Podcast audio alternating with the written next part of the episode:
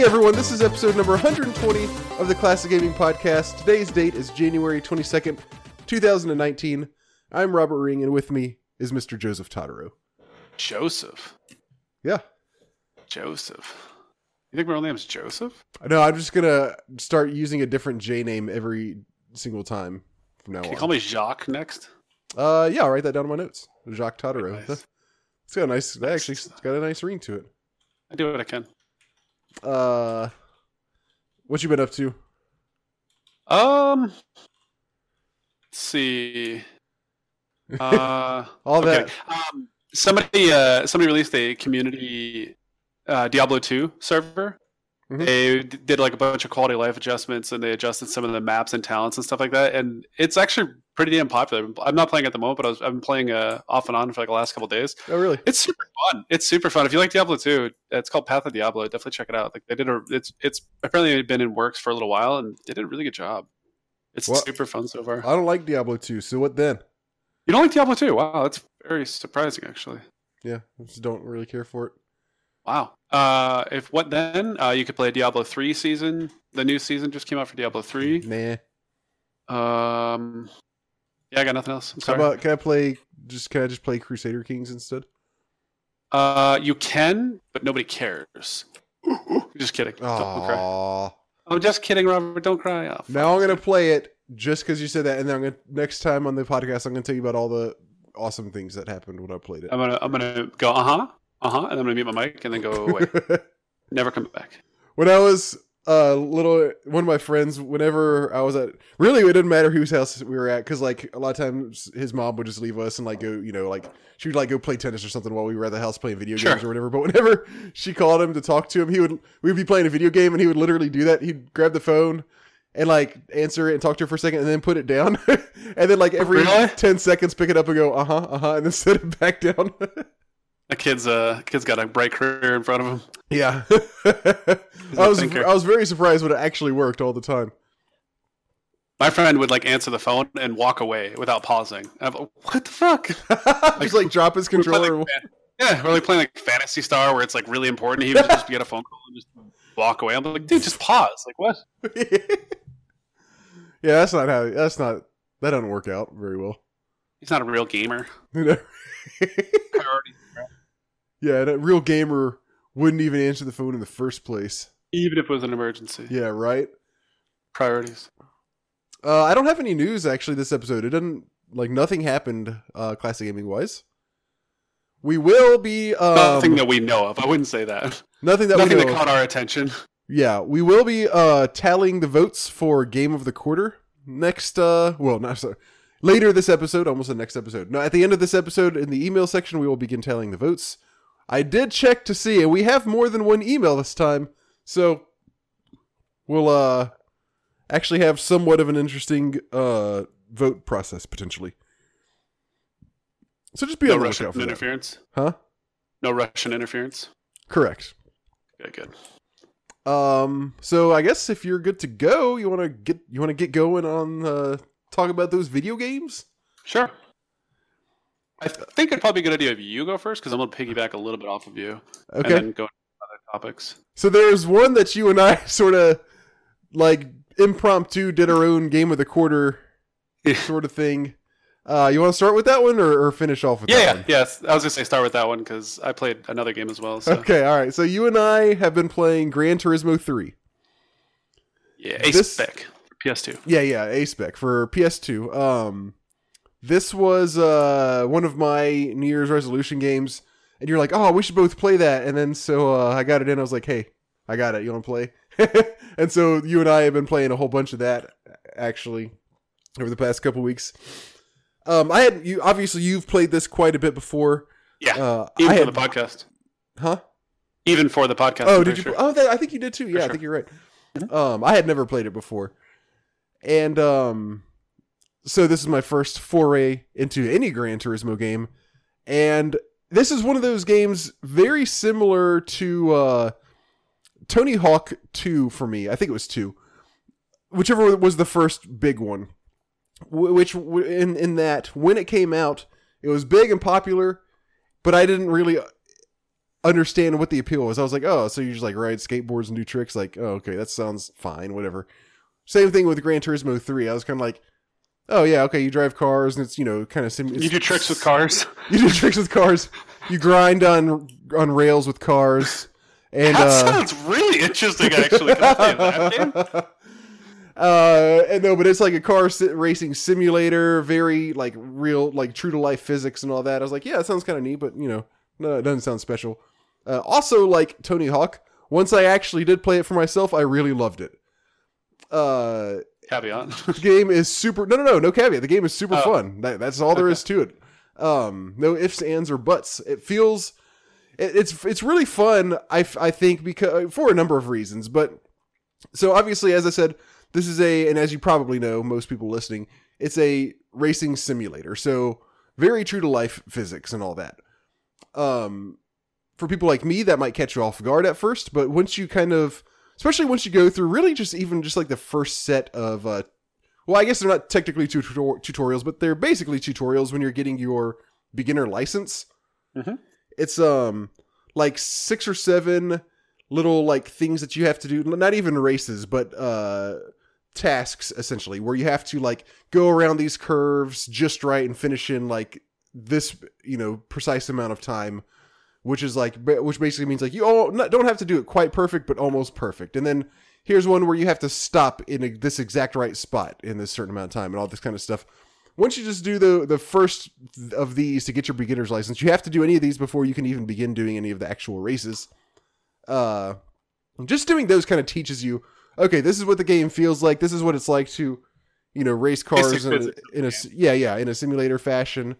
And then you're you know more or less good to go uh and even that alone just um not even necessarily i mean obviously when you're racing against the other cars and doing this it's, it's how many cars per race five or no six cars per race I think it's eight, actually. I could be wrong. i think it's six I think it might be six. I don't know. I've never been in last. Sorry. I'm supposed to be in first. but uh part of the fun is just the way you're challenged to perfect every course that making sure you are braking no earlier than you need to and certainly no later than you need to or else you're going to slam into a wall.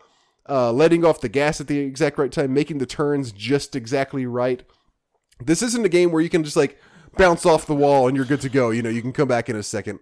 If you hit a wall in this one it really drastically hurts. Oh yeah. um and so part so like i said part of the fun is just kind of perfecting all the turns on on, on any given course um and then of course the other kind of big part of the game is upgrading your cars and buying new cars as you progress through the game so every time you do a race you you win a certain amount of money based on how based on where you placed in the race and then uh you can use that money to either, as I said, upgrade your car, or you can save it up to buy an entirely new car. And the cars in the game are real cars. There is, you know, again, this is a basically a real life racing sim. You're not buying like F Zero cars or like, you know, destruction derby cars or something like that. You're buying Toyotas and Hondas and Audis and Dodges and stuff like that. So uh, you start off with a certain amount of money, just enough to b- pick between like a few of the like very low level cars. You recommended that I get, get go with the Mazda Miata, which I did, and I I think did. that was a that's a really solid choice. You know, based on what you're uh, what you start off with. From there, I did some races, and I didn't ever upgrade that one at all. Oh really? I will upgrade the shit out of that thing. Yeah. I just held on to it until I had enough for a new car just because I didn't, it just wasn't a super fun car for me to drive. And I was more thinking about, oh, I really want this. And so the next one I got after that was a Camaro. And even just aside from the fact of uh, just like, you know, obviously when you buy a Camaro, that's going to be faster. Even aside from that, a lot of the fun for me was seeing was was was buying a new car and then seeing how the new car feels. Oh yeah. Isn't that like so cool? Like how it, like each car isn't just more powerful or just turns better. It's like all of them have an entirely different feel. That's that's distinct Yeah. from one another. Um, and sometimes it is the speed. Like particularly when you're upgrading your car, you might do something that adds a shitload of horsepower to it, and even that alone does feel really cool. It's like, oh wow, I can like feel, you know, that it has a lot more acceleration, or maybe not even acceleration, but oh, once when when I'm on a straightaway, I can tell that it has much better top speed and all that. Um, and then even like doing things like buying tires, you can feel the difference on the tires. The tires will allow you to kind of grip the road better, so it helps acceleration, helps braking, uh, and it helps uh, and obviously turning. So stuff like that, you're like, oh, these turns feel so much better now that I got better tires, or like, you know, I got a new fucking drive shaft, and now my top speed feels better, and all this kind of stuff.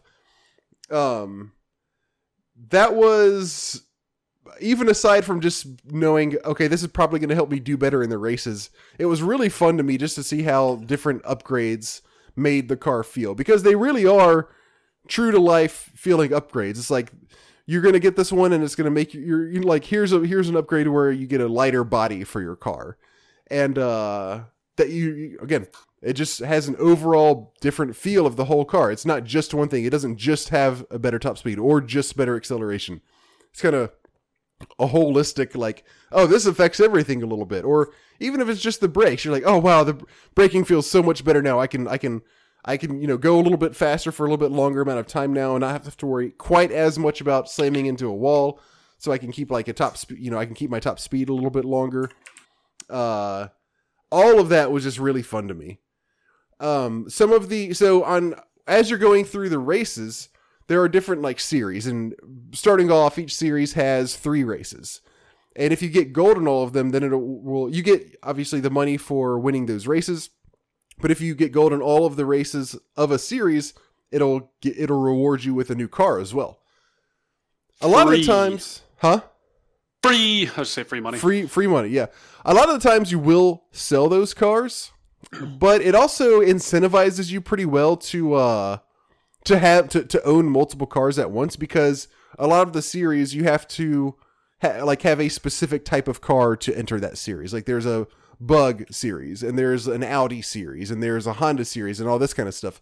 So you're not always so so it doesn't like I said it's just a good job of a good way to incentivize you not to only just focus on having one car and you know souping it up as much as you possibly can you want to try different cars out. And even for me, besides just saying like, "Oh, I have to have something to enter this series," it's like, "Oh, well, I really like this car. This is the one that I've been like upgrading, and it's and it's really good." But I would also just like to own an you know an Audi, for instance, because I think Audis are cool. So I think I would like to have one of those, just just to have one, just to feel the way it feels, and all that. So that's part of it as well.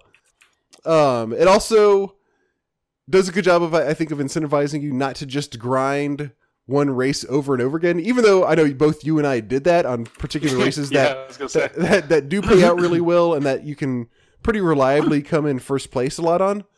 Um, your way through it. Yeah, but at the same time, when you do that, you're also missing out on like progressing through the through the rest of the game. You're missing out on other series that you might be doing fine at, and then you know getting another car rewarded to you. So even you know there will always be that aspect of okay i need to grind this race a few times get some money upgrade my car or buy a new one but at the same time you you always have incentive to kind of go outside of your comfort zone do new races do do more difficult races and try to uh try to beat those as well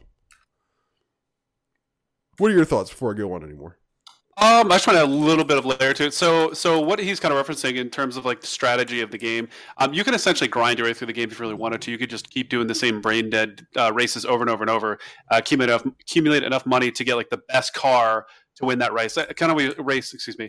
Uh, kind of he's talking about is is specifically so there's different races that have different requirements, and only those types of cars can participate in those races. And so, in a lot of cases, the the, the objective is you want to go into those specific types with a cheap car put a little bit of money into it, and then get golds on all of them. And then in a lot of cases, they will give you the higher level car for winning it. So if you were to just straight out buy the good car just to win the race, well, you're pretty much just kind of screwing yourself because essentially you're just going to win that car anyways. So there's also that incentivization, which obviously you can sell the the rewarded car. But there's some really fun things about the game. They, if you really dedicate yourself to specific tasks in it, it can push you ahead pretty far. The licenses in particular. So as you're as you're going through the game, you can get all the licenses right at the beginning. You don't have to do a single race. You could literally just go from license to license to license. Some of the later licensing are very difficult, and if you are able to get golds because you get ranked based on your performance, and you only need bronze to get your actual um, license. But there are certain ones that if you get golds on all of them, you'll get like some of the best cars in the game. Some of the some of the more uh, some of the more powerful cars in the game come from actually getting uh, your license or straight out buying them in a lot of cases. So if you actually like look at the game, it, that's why Robert Robert referenced the the Miata is the Miata is a very powerful car that can apply to a bunch of different types of races. So that's why it's it's a pretty pretty good uh, beginner's car. There's another strategy where you get like a Beetle, you get like a really cheap Beetle, drop like 20 or 30 grand into it, and then you beat the Beetle Cup, and the fast Beetle that you win from it, the faster Bug, uh, is actually a pretty damn powerful car that can defeat most of the early on races. So there's some really fun strategy elements that go into it as well, because early on you only have about like 22 grand, I think. So your selection of cars is very limited, but of the, of the choices, there's a couple of them that can, you know, kind of give you a leg up, if you will, throughout the rest of the game, like set you up for for a, a good uh, playthrough. Yeah. Um, I think uh, another thing is when you get a super powerful car, it um obviously that allows you to do better in some of the more difficult races, but it also does make the game a little bit harder in some ways because now you have a car that goes super fast and you're not used to trying to navigate turns and stuff with a car like yeah. this powerful. So you have to get used to you know, essentially just like braking better with those kind of cars and preparing for turns better and all that, you know, making sure you're coming at them at the right angle, just the exact right speed, uh, and stuff like that. That's kind of where I got really screwed a whole lot because I would get a super powerful car, or you know, I'd, I would upgrade my car. The, the the highest, the best car that I ended up getting so far was a Dodge Viper, and I really yeah, it's really good, and I upgraded it quite a bit, and uh, it was really fast, and it had a better top speed than most of the other cars that I would race against but I was, but I'm still not that great about uh, taking turns. So I either like I can't seem to get it quite right. I either break way too early or way too late and slam into the wall. So that's just you know another aspect of the game that you always have to kind of that you really kind of have to constantly be reassessing your your own like skill at, for lack of better words, because it's it, it, it gets harder as you progress through the game because your cars get better, but you know that that makes it harder to take the turns. So, so, what's what's interesting about that is you get in the later stages of the game too. Some of the parts you'll buy will give you customization on the vehicles, so you can do a lot of different things to your cars. You can adjust the the shocks on each end of the vehicle, so you can make your turns a little bit softer. You can make your brakes stronger or weaker, um, depending on which, which uh, corner you want to do it to. There's a ton of settings I didn't show you because it kind of gets into like the later, more more complicated parts of the game. But you can you can you can change the gears so that your your gears are more narrow. If it's like a turn, or excuse me, if it's a race course with just a lot of turns and not a lot of straightaways, you can reduce your gears down so it accelerates very quickly, but it has a limited top speed, or vice versa. If you're doing like that giant oval map that you know the laps are like two or three minutes at a time. Yeah, yeah. So there's some really in-depth strategy things, and that's why people you know call it a true simulators because there's some really really crazy things you can do uh, in order to to give yourself an advantage. And in all seriousness, like buying the best car in the game is really powerful and it's going to win you most races. But to win to win some of the end game in that, I can almost guarantee you that that you're going to have to get pretty pretty with it uh, in terms of modifying or uh, changing the settings on the vehicle. Yeah. Um, and I want to play again. Uh, only two more. I, I, just have two more things to say about it. Um, so awesome game. It is pretty easy. Well, somewhat easy to to abuse the uh, lack of crashing physics when it comes to oh, yeah. colliding with other cars. As I said, when you if you run into a wall or something, that really screws you up. Um, because it just slows you down so badly. Basically, if you hit a wall, then you're going to get passed by everybody. Probably, um, yeah. But when you hit other cars, there's no, you know, like like most games with uh with licensed cars, they don't show any like you don't get dented or anything like that. You almost just bounce off of other cars. So uh, if you're going around a corner, if you're on the inside and there's another car on the outside, that is always beneficial because you essentially like can take it faster than usual because if you hit that other car, it doesn't slow you down nearly as as much, if at all, as yeah. opposed to bumping into the it's wall. strategy, to be honest with you. Yeah, yeah, it's, yeah. It's just, it is. It helps a whole lot because it'll keep you from bouncing into the wall, and it even helps you take the turn a little bit sharper, and it doesn't even really slow you down at all. So, uh, and also if you can like, if there's a car right next to you and and say they're close to the uh to if they're close to a wall, then you can kind of slowly just veer into Guide the wall. them into it. Yeah. Guide them into it. And then like it gets to a point Okay. where all of a sudden like their MPH essentially just goes to zero and you just you just fly past them because you because you made them like eventually run into the wall. Uh there's that which is kind of funny and also uh something that you pointed out to me which I which anybody would notice pretty early on is the music is really good. yeah, it's fun. It's got a pretty wide variety of music, but it's got like real music. Like, for instance, Jimi Hendrix was super fun to hear on there. Uh, it's got Jimi Hendrix, it's got Lenny Kravitz, it's got uh, God, I don't even really remember what else. Those were just kind of the two that, that stood out to me. But um, it's not all amazing, but overall, it's it's it is really really good. And even the ones that aren't bad, they're not like obnoxious, so they can just kind of blend with the with the background. which Yeah, is yeah, nice. yeah, yeah.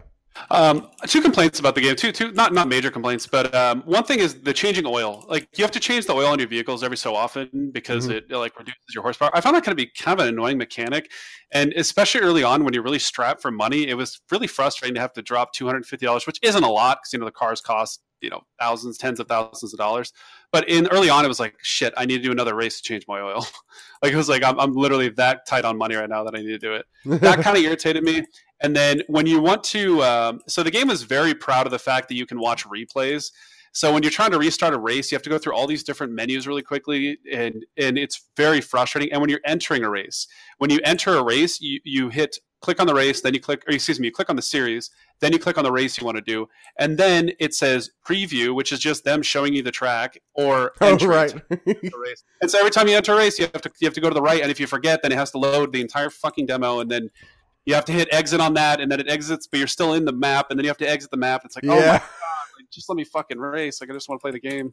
yeah. Um, that's a good That point. Like, also like if you just want to restart a race, like say you screw up, you're like, oh, there's no Yeah, chance in hell I'm going to do good. You have to, you can't just like restart the race. You have to end the race, then tell it that you don't want to watch the replay, then exit out of like, watch the replay of you getting peppered.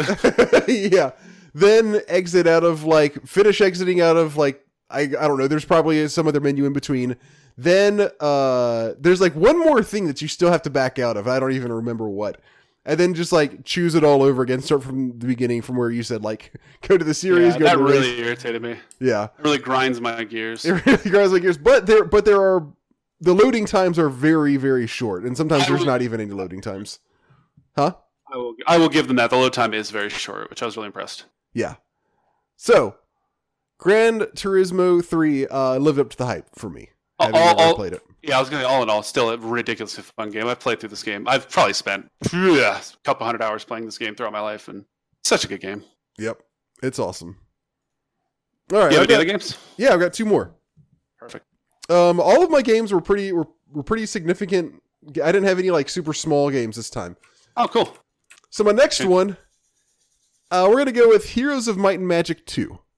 Oh, I think I say three. I Uh, is finally. this the RPG or the RTS? this is the art. Uh, well, Uh, turn Turn-based, Yeah, yeah, yeah, whatever the hell you want to call it. yeah. This is turn based. Um, this is. Uh, so I've been meaning to play one of these for a long time because you keep telling me how good they are. You didn't play three, the best one. I haven't played three, and that and uh, you just answered. I was, but I was going to ask you. I couldn't remember which one it was that you like so much. Three, three is the best one. Okay. People argue two sometimes, but I think three is the best one. Okay.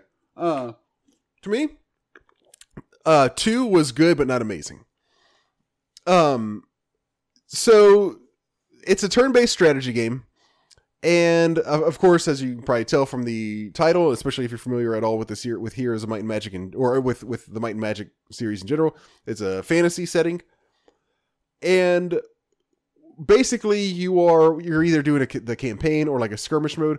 It's basically you trying to kill off the other, you know, the other teams more or less, the other races or the other whatever it is that you're playing against. I love hearing people describe this game, by the way, because it's such a unique monster. It's like, well, how do I describe this?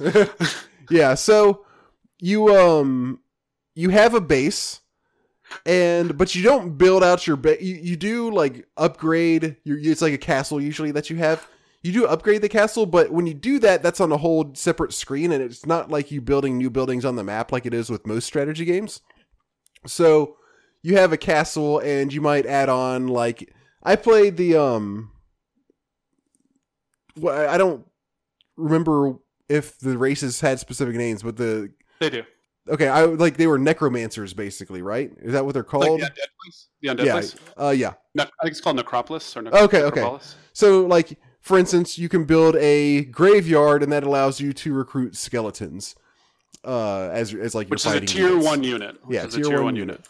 Or you can have a pyramid, and that lets you get mummies, and then there's something else that lets you get um, what's the other main thing? Uh, what them. you can get? Can Uh, get zombies. You can get zombies. Yeah, yeah. I haven't played too much of the second one, so I don't remember all the creatures. Can you get liches? Yes, you can get liches with them. Those are Liches super powerful. So powerful. Yep. Yeah. Um, and then so so you you can build you can build one building per turn, but of course it costs money. To get money, you uh you have to like capture certain points on the map. Uh, that's same for um any any resource. Any resource, typically you either find like a big like cache of it somewhere, or you capture like a mine to get gold every now and then, or you know a lumber yard to get to get wood and stuff like that. Um, and so you are doing you're you're you're trying to capture these points on the map. There are also neutral mobs all over the place. And the mobs are how you sometimes it's how you kind of get to a later place in the map because eventually you get to where you can't get anywhere else until you fight somebody and get through them. They're also how a lot of them are guarding some of these key points that you that you want to take, and it's also how you get experience for your heroes. You have hero characters, and then like every essentially army you have is led by one hero character, and then it has a lot of these other units like the skeletons and zombies and whatever it is that that that your race has. And so you're going around the map, do neutral mob, kill neutral mobs and stuff, and also just kind of sometimes you're just visiting random like little huts and stuff, and it's like, oh, I found uh you know a thousand gold here, and a lot of times it'll say, uh, you found you know a thousand gold. Do you want to take the gold or do you want to um, give it to your units instead, and that'll give you experience instead of you getting the money. I almost always took the experience points. Is that what you do, or how do how do, how Uh, do you? It depends on what I'm doing. So there's certain strategies that involve going for gold early on. It really depends on how I'm doing. If I need macro, if I need economy, then you know obviously I'll go for the money. But early on, having experience can give you such an advantage over your opponent. There are certain because as you level your hero, you get different abilities, and certain abilities are like oh so good. So and, and at a certain point, you don't really need money. Like you not that you don't need money, but you need experience more so Okay. than money.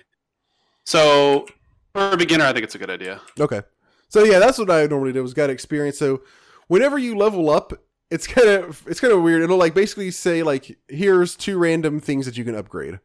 Like you can get better, you can get pathfinding or like necromancy, for instance.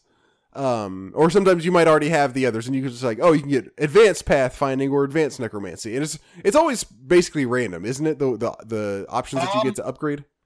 I don't know. I think there is some coding to it. I don't know for sure. Okay. but I- don't know. I could be wrong, but I thought there was something in place to like give you decent options, so it's not like diplomacy and you know sea whatever the hell sea uh, sea stuff is called, so where you can move faster in the ocean.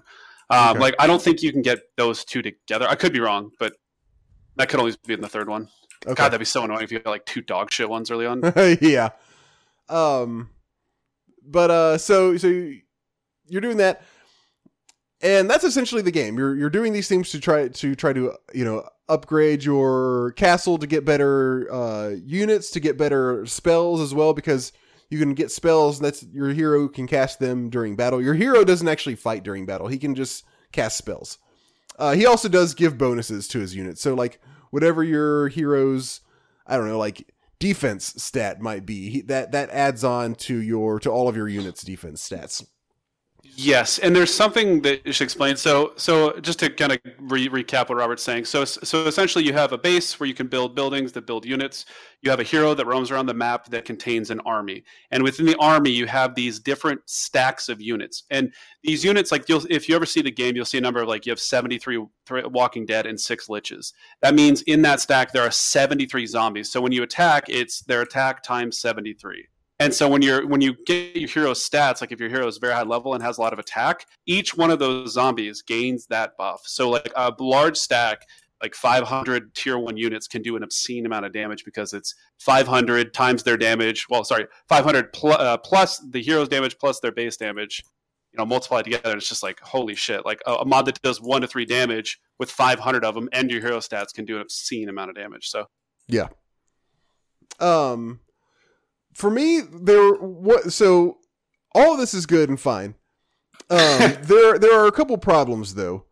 One is that it's extremely crippling if you lose even just one battle oh yeah, because you lose your hero, because you lose well not even that but you lose all of your units Yep. and you a lot of the time like normally what i would do is i would have two heroes and but only one of them would have an army one of them would have an army and the other one would go around and like pick up gold around the map Yep, that's really smart. In all seriousness. I'm okay impressed. so i didn't know if that was common or not uh, in in like uh, professional play, they had like 15 heroes and stuff. oh really wow Yeah. Um, but if you lose one battle, then you lose all of the. You know, typically it's going to be the hero with with an army. Otherwise, you're not going to get into a battle with the other one. If you lose a battle, that basically wipes your entire army, and you essentially have to start back from like from like point zero. Um, you, you if you lose your main hero out of you you essentially will lose the game if it's if it's like in the mid or late stages of the game. If you lose your your powerful hero, your high level hero, yeah, you just need to like reload a save, basically, if that happens. Um, so there's that, and also what makes that even worse is, um, so I mentioned you know building the buildings at your castle that that allow you to get you know different kinds of units.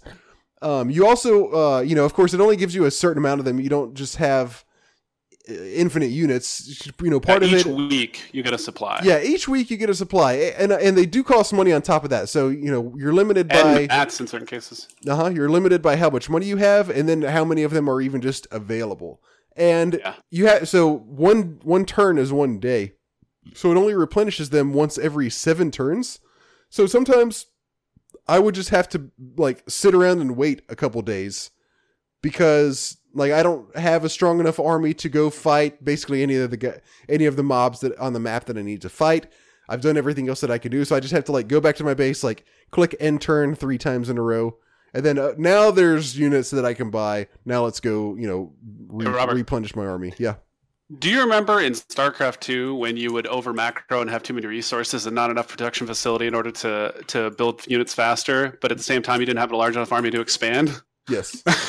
that exact same thing. I, I, I I've built pretty pretty solid strategies and heroes, and like I, I've been so frustrated where I have like so much money, but I just there's just nothing to build, and I'm not strong enough to clear any any additional units or any Yeah. additional uh, neutral mobs. So yeah, I know exactly what you mean. It, it is a frustrating mechanic, but it's it's that kind of mechanic that you like begin to understand. You're like, okay, well, I'm glad it's there because it adds another le- uh, level of strategy to it. I would say. yeah, it does. I just don't think it's implemented very well because sometimes there's just nothing to do besides sit around and wait. Um, and also ranged units are very overpowered because so so when you're in battle, it goes to like a different screen. It goes to you know you're not looking at the big map anymore. It goes to like essentially it's zooming in on a smaller part of the map more or less, and you're in this little field. And It's a have- hex grid field. yeah, it's a yeah, it's a uh, it's a hex grid field, and you have your guys on the left and the and the bad guys on the right, and um, a lot of the times it might take your guys at least two turns to reach the other side if if they have all ranged units. Like, if- and for instance, they don't need to come you know meet you halfway there. Sometimes you will uh. You know, if it's melee versus melee, then obviously you're going to be coming at each other. and might take like one or two turns to for you know for you to reach each other. If they have all ranged units and you don't, like I said, it might take your guys two or three turns. In between every turn, they're just getting railed on by the ranged units. And so you might lose an entire like stack of of units just even trying to get over to them in the first place because they're not because they're essentially as strong as melee units most of the time. Uh, no? kind of. Kind There's a of. couple things. So I, I, I should show you some stuff. So spells really come into play for stuff like that because you can haste your melee units and they sprint across the map. And also ranged units get punished for shooting uh, for fighting in melee range. So they do nothing in melee range. So if you can get in their melee range, they can no longer fire. So you'll essentially like when I go into a combat, like early on, I'll have like a pile of uh, or three individual piles of skeletons, and the fight will start, and I'll haste one of them and run it up to their archer so that their archer can't shoot, and then their archer has to melee down my skeletons to waste their first turn. That's So true. there's some pretty advanced stuff you can do that That is true, but you can only cast one spell per battle. So you can only. No, no, per round. Are you sure? I thought it was per battle. Trust me, I've played this game a bajillion times. Yeah, it's, Okay, it's per all right. round. I guess I missed that then. I thought it was per battle. So I was like, yeah, okay, I'll haste this one group of skeletons, and then they'll get over there, and you know they'll kill a, a an an archer squad, but then there are still five more stacks of archers that I have to deal with. Combat is very finicky and there's a lot of nuanced things that you learn over time that i can i'd be more than happy to share with you but it, it is a little bit unfair because you have to learn those things in order to truly be successful in that game Okay. Well, um, and, and on the other side, you know, you can get ranged units of your own, so that does help. Especially as as we were just talking about the liches, they are ranged. Oh. Not only are they ranged units, they do a lot of damage, and it does splash damage. yeah So, uh, if you um, if you happen to get liches, you're doing you're doing really well. Um, it also seems like to me, I, I could be wrong here, but it seems like the whatever they're called, the the necromancer race necropolis uh yeah it seems like they are also overpowered in their own right because they um because every time you uh, win a battle a certain percentage of the of the ba- of the mobs that you killed will come back as skeletons and then then they fight for you. They recycle. yeah. So you get some of those as skeletons and, and skeletons are, are good units too. They're not like weak units. They're they're a good basic unit.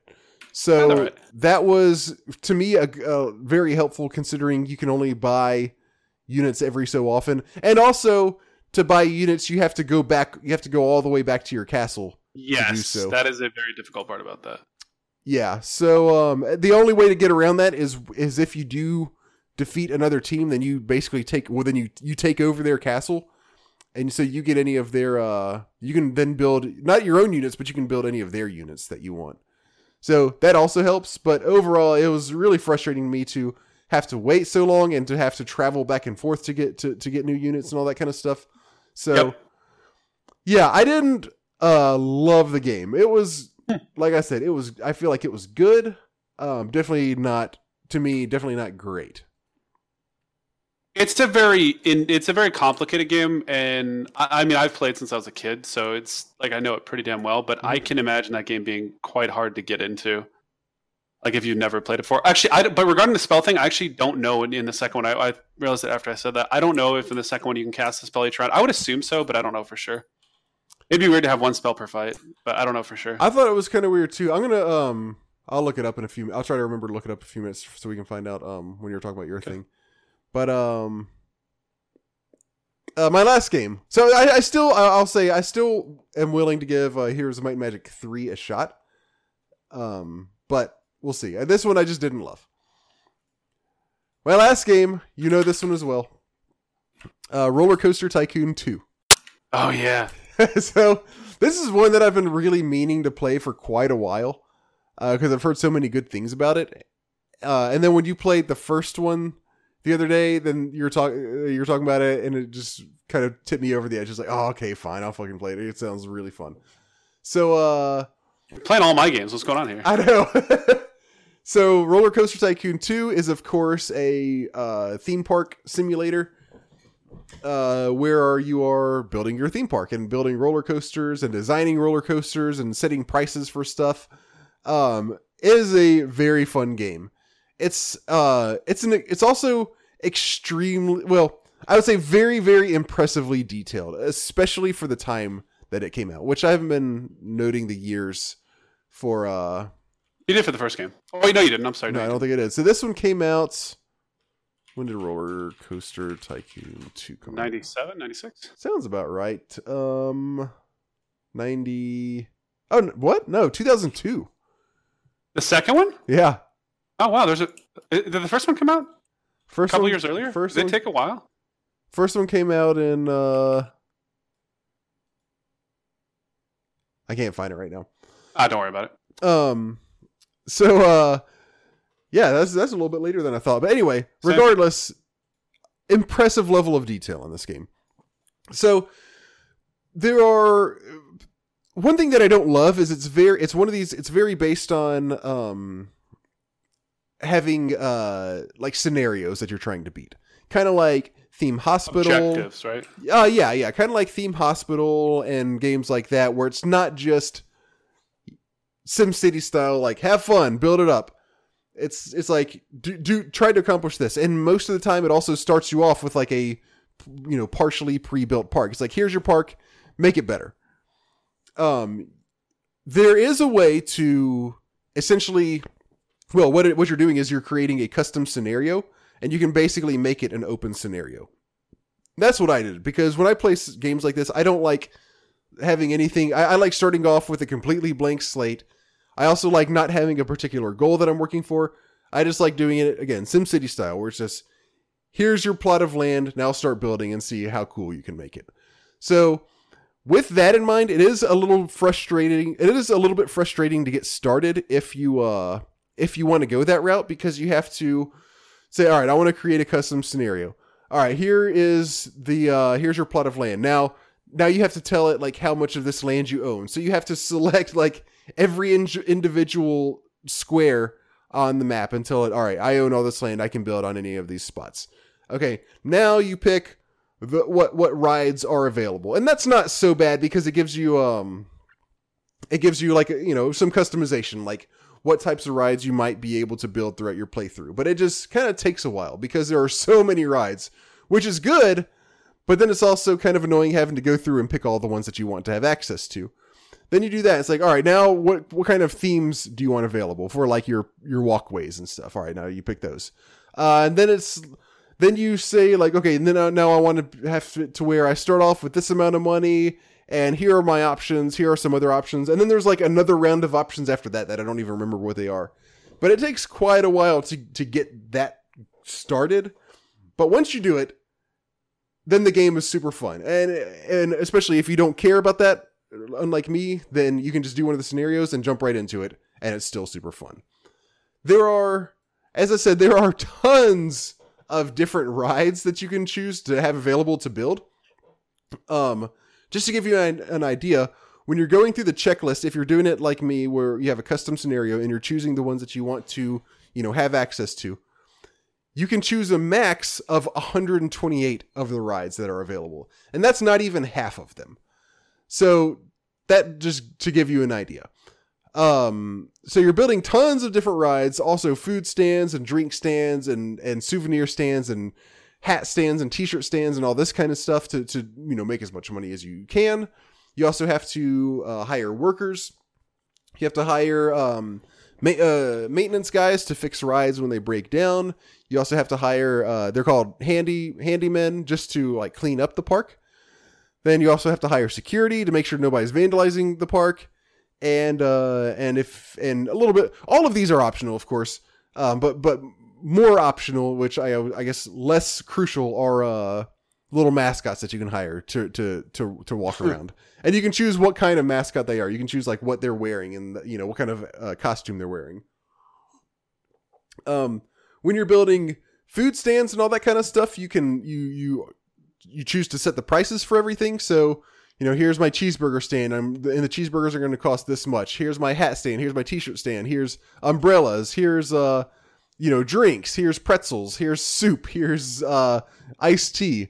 There's a million different stands just aside from the ride, even just aside from the rides themselves that you can choose to buy. I liked um having uh, a hat stand, and then and, and even and on stuff like hats and t-shirts, you can choose what color they are even and then people will actually wear them. So if you have if you if you have a hat stand, anybody who buys a hat, it'll show them walking around with the hat on. I just wanted everybody to walk around wearing my pink hats, so I made the uh, pink hat prices to where I made zero profit zero profit off of them, just so that they would sell as many as possible without actually costing me money. And so Jesus. I just had like. 90% of the people that were visiting my park were just walking around wearing a giant pink hat. It was really funny to watch.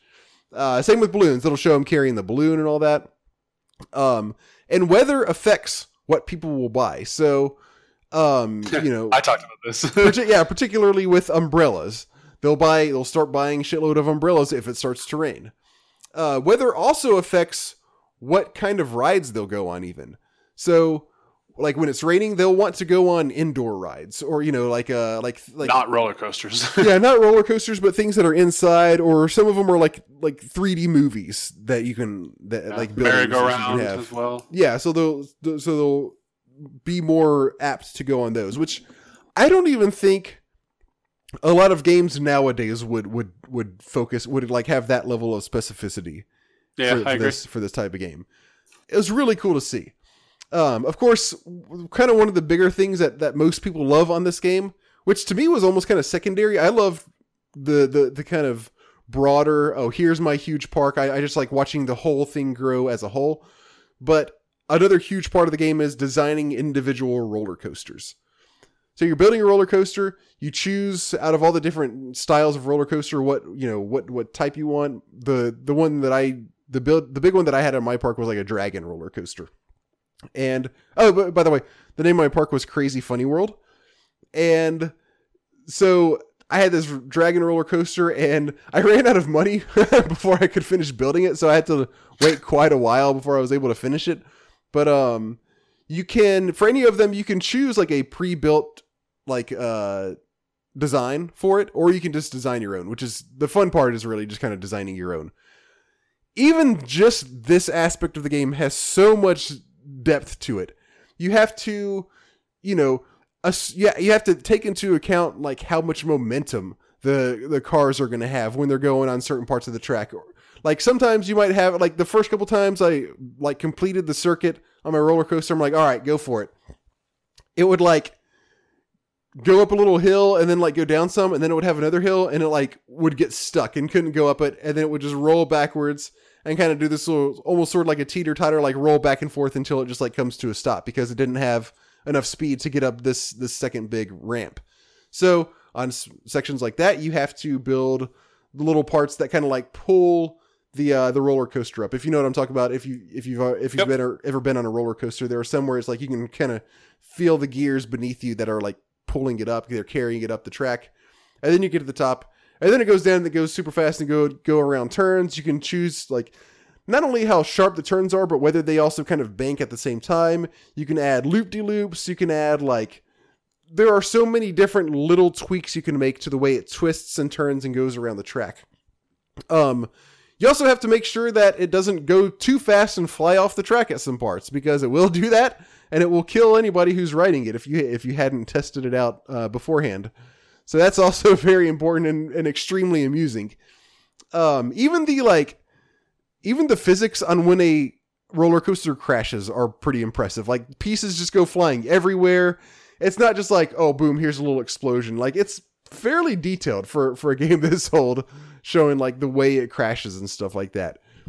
Um, what else? Oh, I so another thing that I thought was really cool was on this particular roller coaster. Once I finally got it working, um, I built it so large that I could that I could build other rides inside it. Yeah, that's right. That's I thought that was really cool. I had a big giant uh Ferris wheel in uh in the middle of it, and there was also one of the like 3D movie theaters that I was talking about, and like all sorts of stands, and it's and then in, you know around this you have this giant roller coaster going all around it. That was really cool. I thought. Um, going back to the depth of it, all rides also have um, intensity levels and nausea levels. This is even calculated on the individual roller coasters that you build based on the twists and all that that you add to it, which again is not something that I think even a lot of games today would have. Um, you can also view every individual guest's like stats. It'll show like their hung like you can click on any individual guest in your park. It'll show how hungry they are, how thirsty they are, how badly they have to go to the bathroom, how much fun they're having, what their uh, like nausea tolerance is, what their thrill level preference is, what their favorite ride here is. Uh, you know, of course, like their name and stuff too.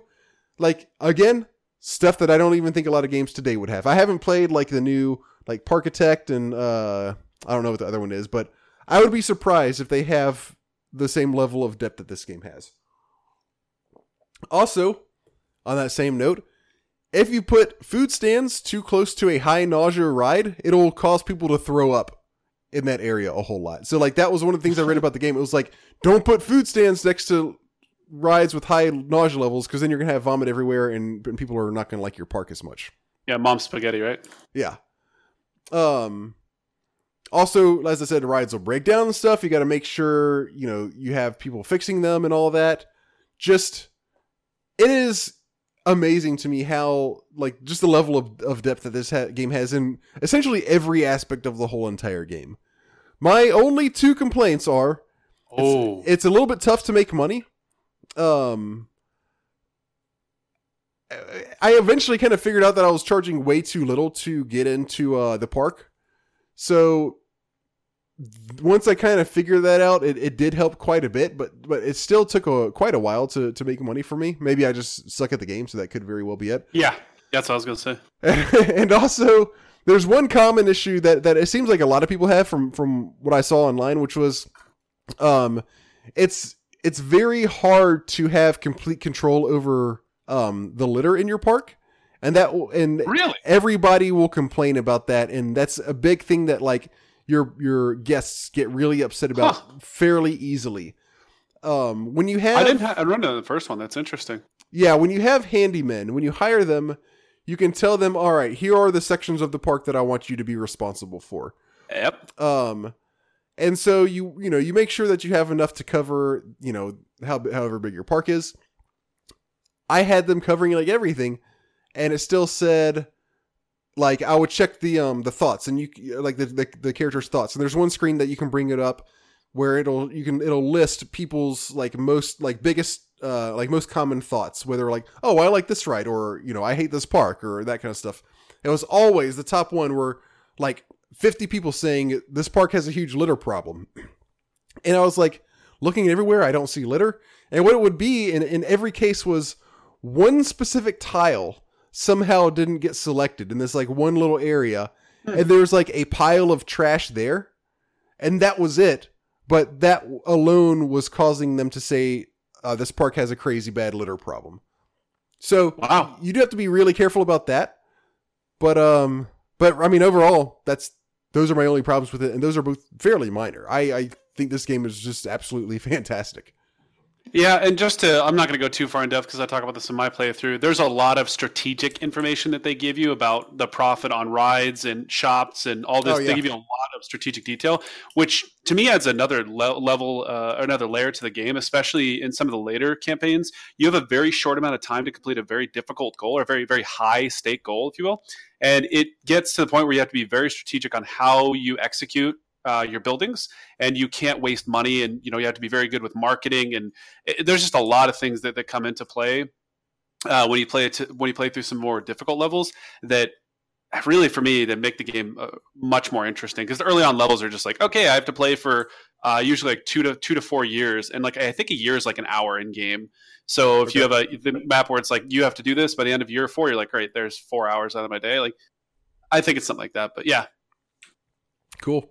Um, as a final note, you're familiar with uh, the Mr. Bones Wild Ride meme, right? uh, i think so refresh me Oh wow, okay. sounds familiar so basically, this guy made um like this this this ride that he called Mr. Bones Wild Ride, and uh, oops, and it takes um. I think it takes four years in game for the rise for the ride to complete.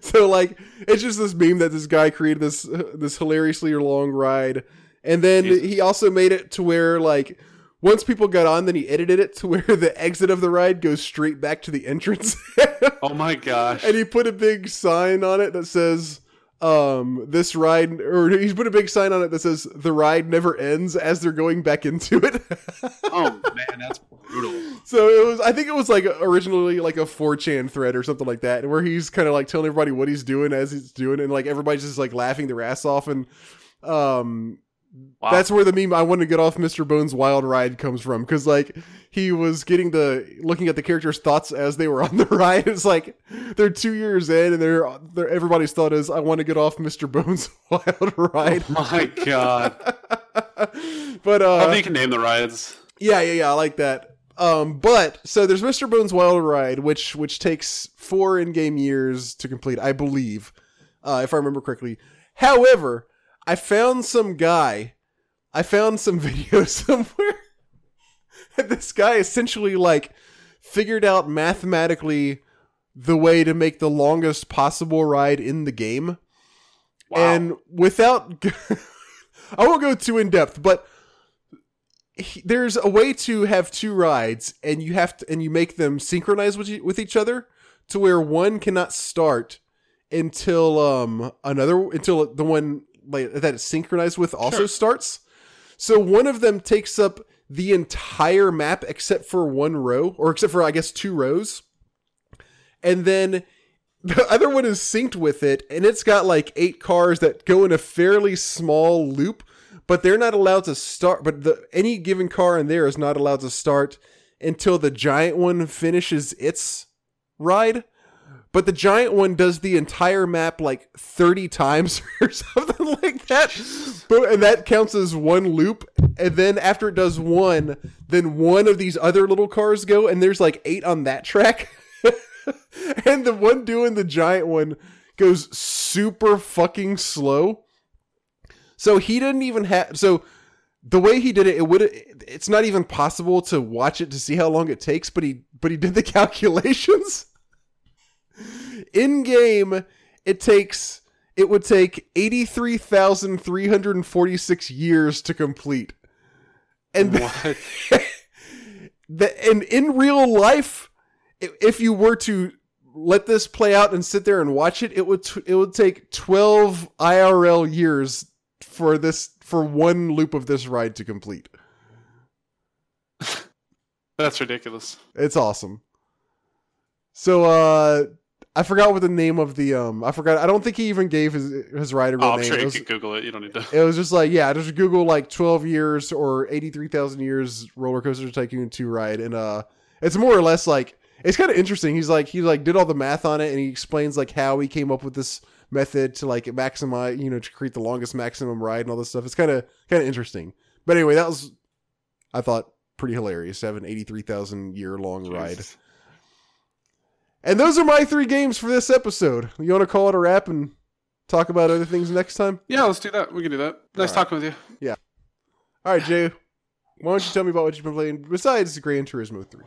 Um, so I, some of the games I was talking about last time for games I want to try or try to beat or hopefully beat. Um, one of them was Pikmin 2, and so I actually played uh probably like several hours into Pikmin 2, and honestly, just to kind of get out there, wasn't the biggest fan of this game. I, I really enjoyed uh, the first one. The first one I played through probably three or four times. Um, and I really enjoyed the game. I feel like you know what the whole goal of the game is and you're more or less trying to pick up all your parts and then you know get in your spaceship and fly home. In the second one, you start out first of all you you learn that you're playing as two characters instead of just one, which in the initial one was just Olimar. You're playing as Olimar and Dewey, who are crash land on this planet or another planet, and you're there to collect money. I don't know. I think it's supposed to be his brother or relative or something. I wasn't really paying attention too much to the story because Dewey's a dumbass, first of all, because his name is Dewey. Every time we click on it, it goes Dewey. It makes this really weird sound. But uh, That sounds awesome to me. yeah, of course it would to you. Wow. but. Uh, but yeah, so it was. Uh, there was some weird things. So, so like I said, you, you have Olimar and Dewey, and they both have the same abilities that Olimar had in the first one. So, the idea of the game is the new element that they added is you are essentially you have both. You're playing as both of them, and you can use them to do two things at once. So you can switch between them. So one of them can be focused on clearing out like pathways and fighting, while the other one's at home macroing. And it's kind of a cool element at first, but then it just gets like really overwhelming. And the levels, the levels aren't as restricted as the first one. Um, to an extent, it- early on, so you don't you, you're not able to do too much in the levels, um, but then it kind of opens up uh, to to a much broader area. And then, so so in the first one, the, the really the fighting element of the game was the timer. At the end of every day, all you have to have all of your all of your Pikmin back home, or they just die, right? Yeah, yeah. And that exists in this one, but then you go into these dungeons, more or less. They're caves, but they're dungeons, and there's no time in there. So you could literally be like 10 seconds left in the day and just go down to the cave and just sit in the cave and grind. And you could also grind what, money what do you get out of the cave? You, the timer starts once you get out of the cave, but it doesn't run while you're inside. What, what like what, what what can you do inside the cave? oh, you can fight mobs and accumulate further Pikmin. You can find objects to get gold or money so you can end the game. Like it was, it was really weird. As soon as I found, I was like, you could abuse the shit out of this because you could literally just go in here and just farm and just keep collecting uh, this stuff, like just repeating the same the same day. And it, it was just like it was the game felt really easy even with the additional complicated mechanic.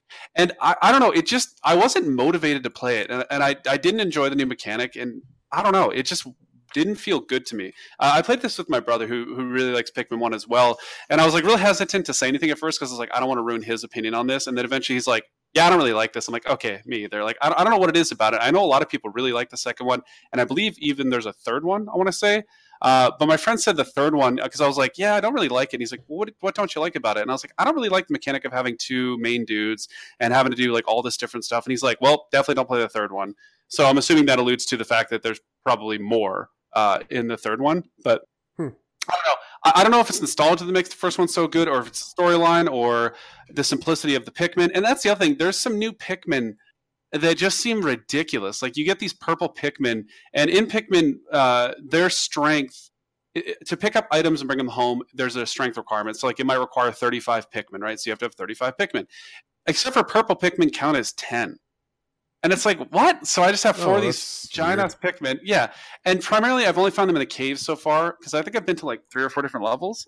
But there was a couple different kinds of Pikmin that seemed kind of interesting, but I don't know. It just it doesn't interest me. I, I, don't know. I don't know what to say more than that. Like it, it, might just be me. This might be like an exceptional game. And I looked at the reviews, and the reviews are very high in this game. So I'm sad to say I, I, didn't enjoy it, and I probably won't give it another shot, at least in the foreseeable future. The funny thing is, I'd play the first one 100% anytime, and I'd play through it again. I don't know what it is about the first one that, that's so good, but uh, the second one just didn't do it for me.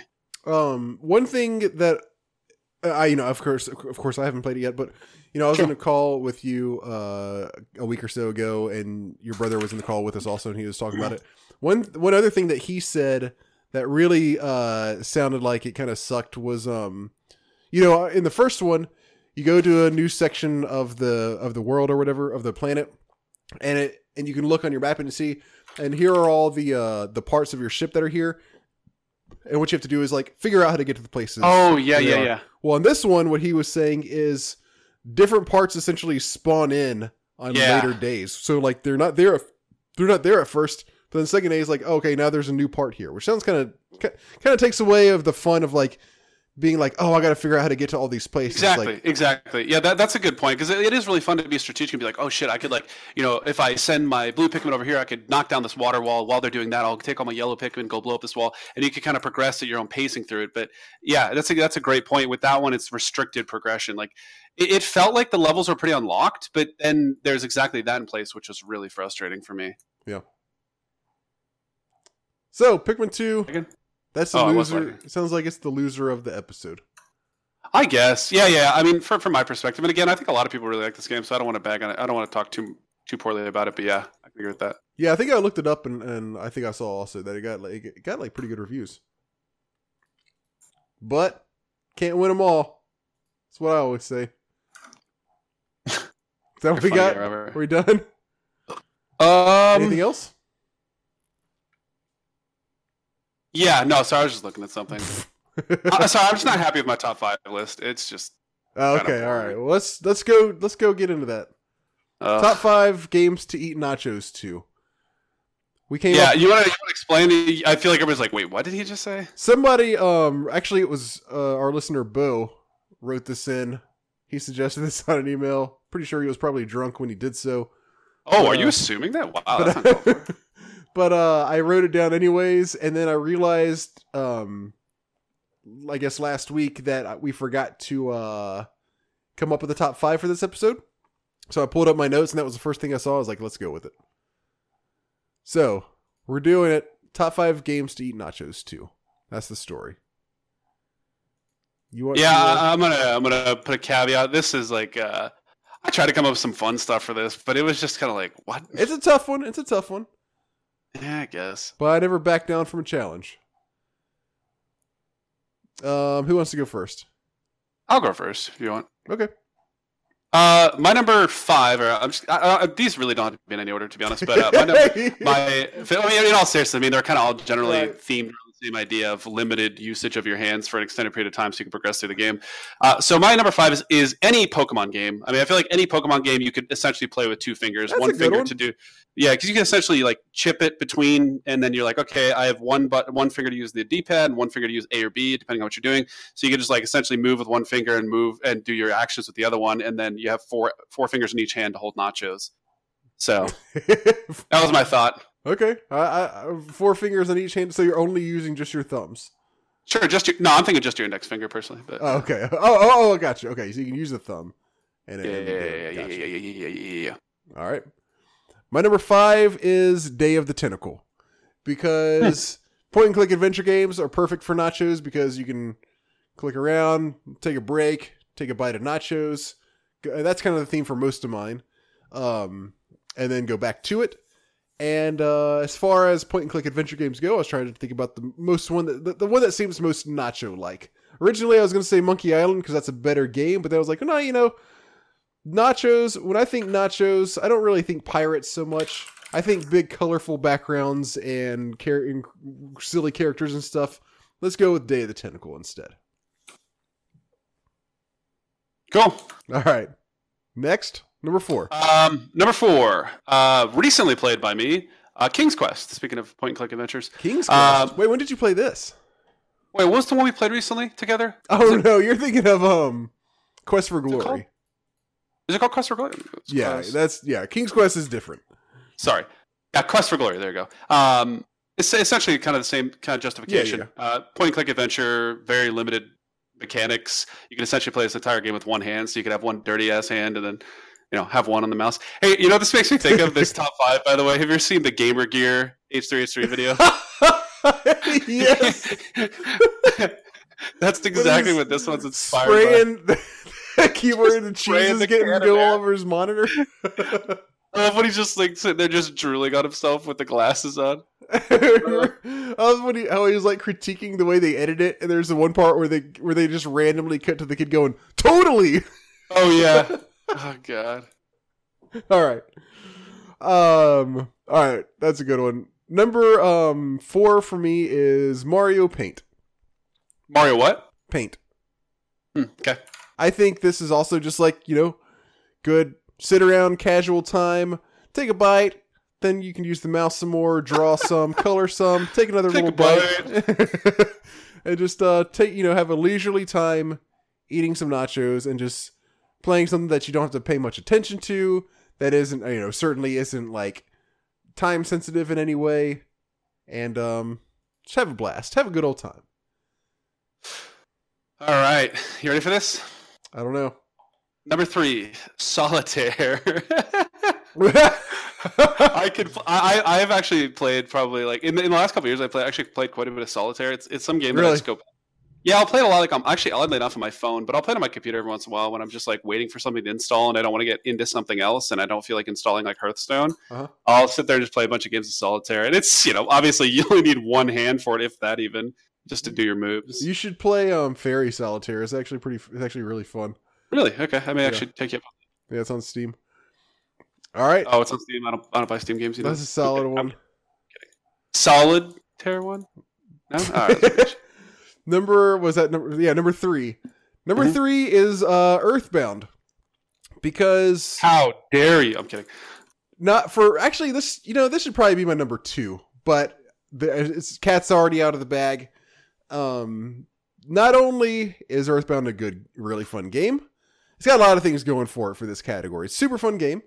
It is uh, also a turn-based. Well, yeah, it's a turn-based RPG, so you don't have to worry about time in most cases, except for when you get to situations where you have to worry about the rolling uh, HP counter.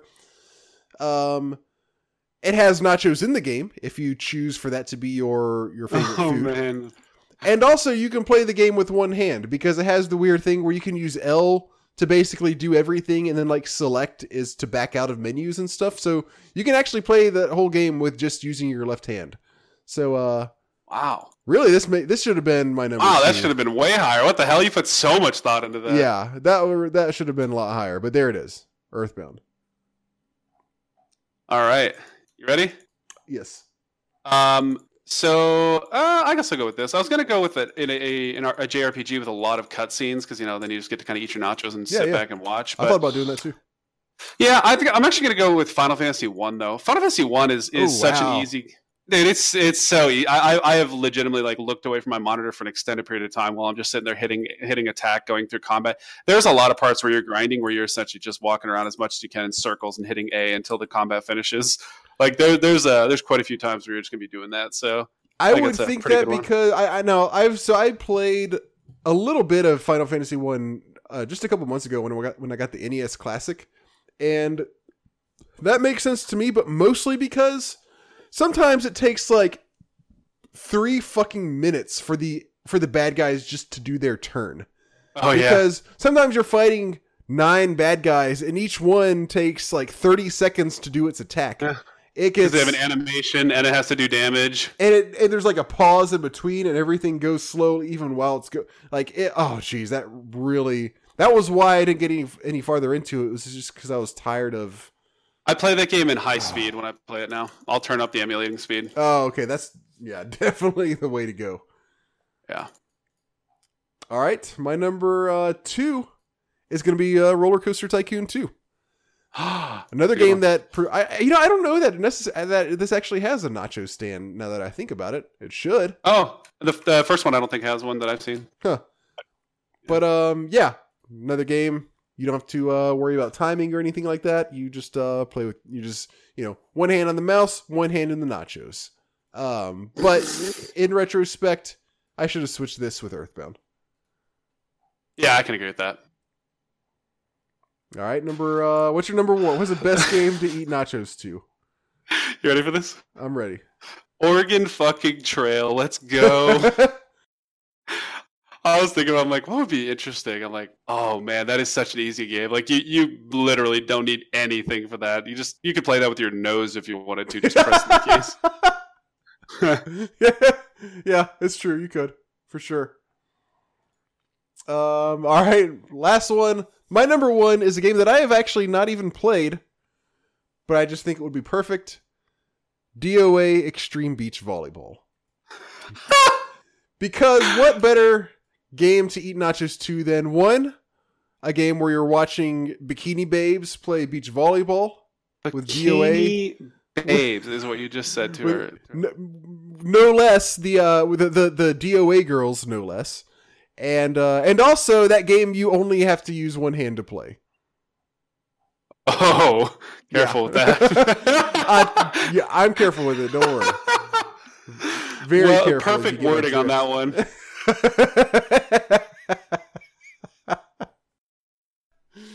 uh so yeah what what better time to eat nachos than than watching this I'm just Right. imagining. Never mind. You know what? Let's just keep going. I don't want to hear the rest of that sentence. Good. Good. Me either. All right, this turned out pretty good, I think. yeah. I think you even like it better than I do. Bo, thank you for the uh extremely odd but but oddly funny but oddly successful suggestion. We appreciate it. Yeah. In all seriousness, sorry if we're, we're making fun of it, but that, that was pretty good actually. I want to um, insult you. the uh we went ahead and figured out the next one. For our next top five, we're gonna do uh defining games for the platformer genre. I don't think we've done this before. Um, so we're gonna do it now. And if we have done it before, uh, well, I guess we're just gonna do it a second time. We've done this and I think for we, we did it for RPGs, I'm pretty sure, but I don't think we did it for anything else. So next top five, top five defining platformer games. Now it is time for emails. But the email. Sorry. Uh, you don't have to apologize. All right.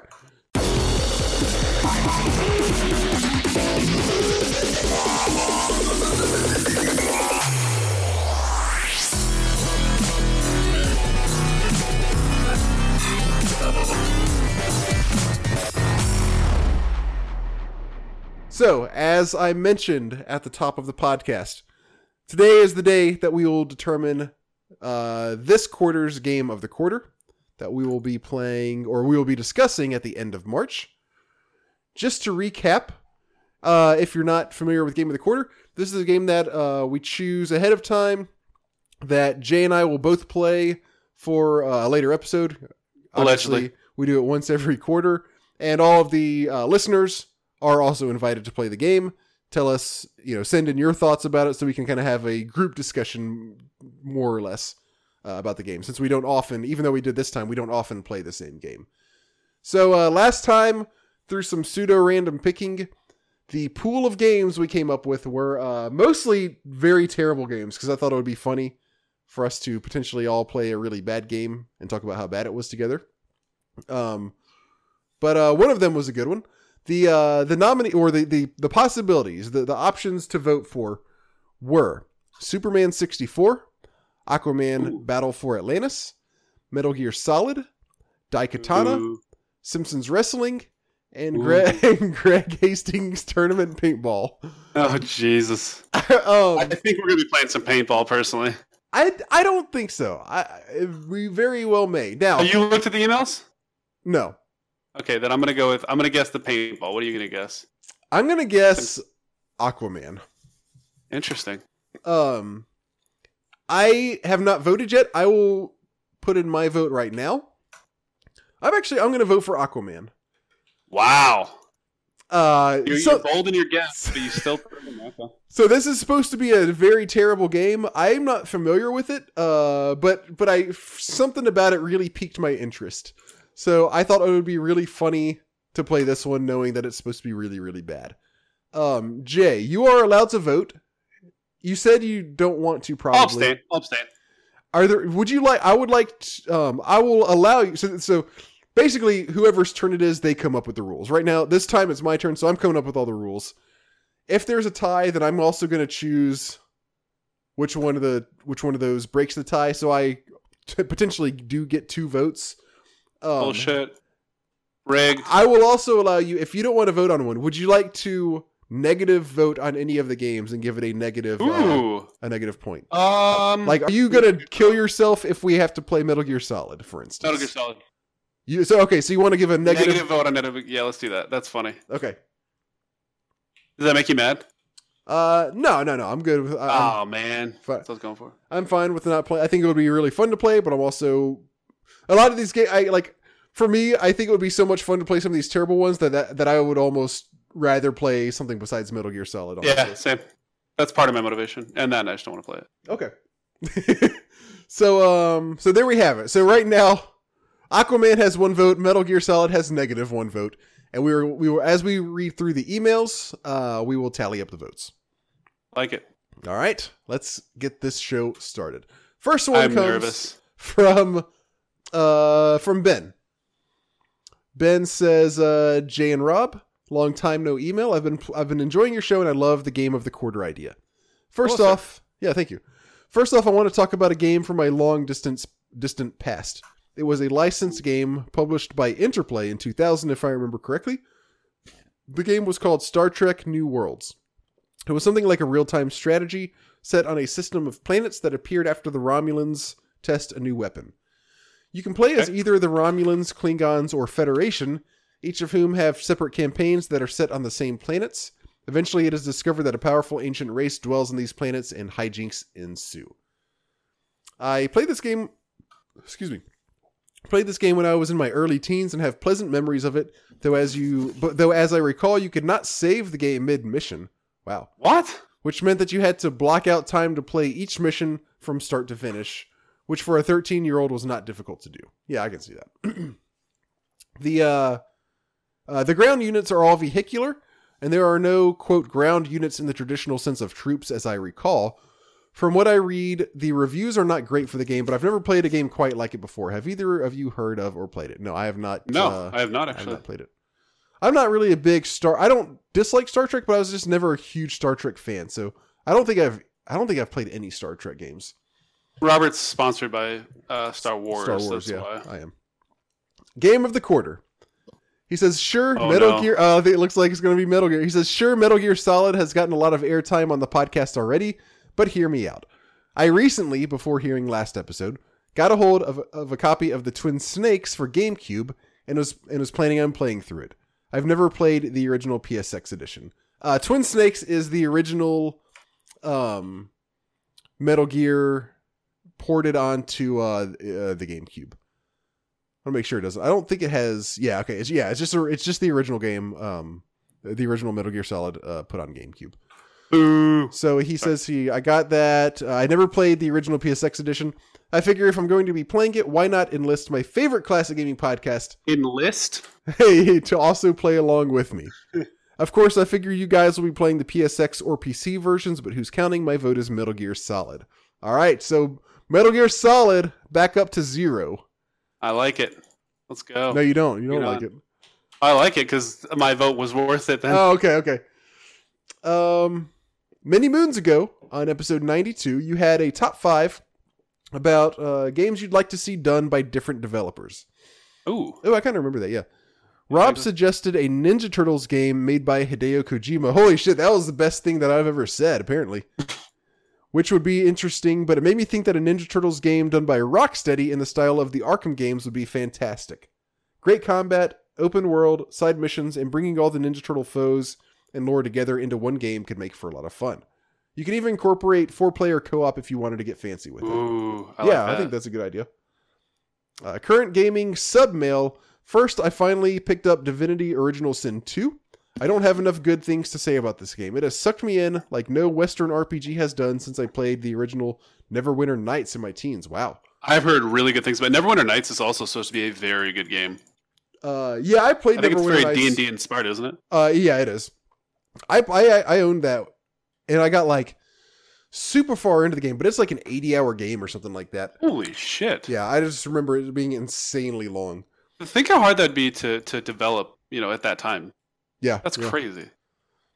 He says the gameplay and combat system are unique and well designed. The music is superb, and the voice acting is excellent. I foresee dumping many hours into this game. Finally, Enjoy. yeah, it sounds awesome. I uh, finally I, re- I recently started playing through uh, the remastered Crash Bandicoot N. Sane trilogy, yeah. and I have to say I'm, I'm totally impressed with the job they did on the remake. If you're a fan of the original Crash games, you have to check this one out. You haven't you haven't played any of those on the remake, have you? Uh, No, no, but I just recently replayed the second one. Gotcha. um, thanks again for all the good times. Looking forward to the next episode, Ben.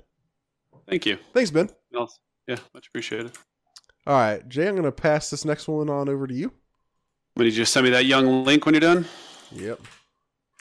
Uh, hello, it's Father Beast again. Okay, so let me zoom in on this so I can read it. Uh, my vision's terrible. Uh, okay, so not much choice available in this round of Game of the Quarter. Since I'm not a console gamer, I'm going to vote for the only game I recognize as a PC game. I'm voting for Daikatana. If one of the console games gets picked, I think I'll just watch someone play. Uh, do excuse me? I will. I'll watch some Let's Play on YouTube instead of actually playing. Now, about the New Year resolution games. Robert, you said you wanted to play Star Control 2, my favorite game of all time. I'll be looking forward to hearing you talk about it uh, now with the original on GOG. Uh, let's see. Talk about it now. The original GOG is good enough, but I prefer to play the, play the fan remake.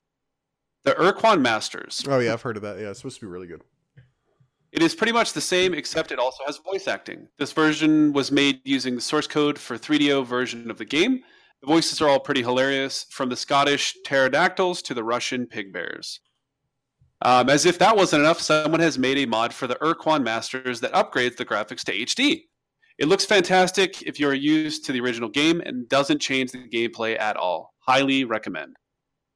Nice. Yeah, part of the um I heard really really good things about this game and I've I had seen it on many like top PC games of all time lists, but um so it was always like on my radar, but uh actually one of the things that really pushed me to get to it soon was was he uh Father Beast wrote an email a while back, not too long ago, but sometime last year I think uh uh, just talk, talking about how amazing it was, and that once I read that, I was like, "Oh, I really do need to get to this sometime soon."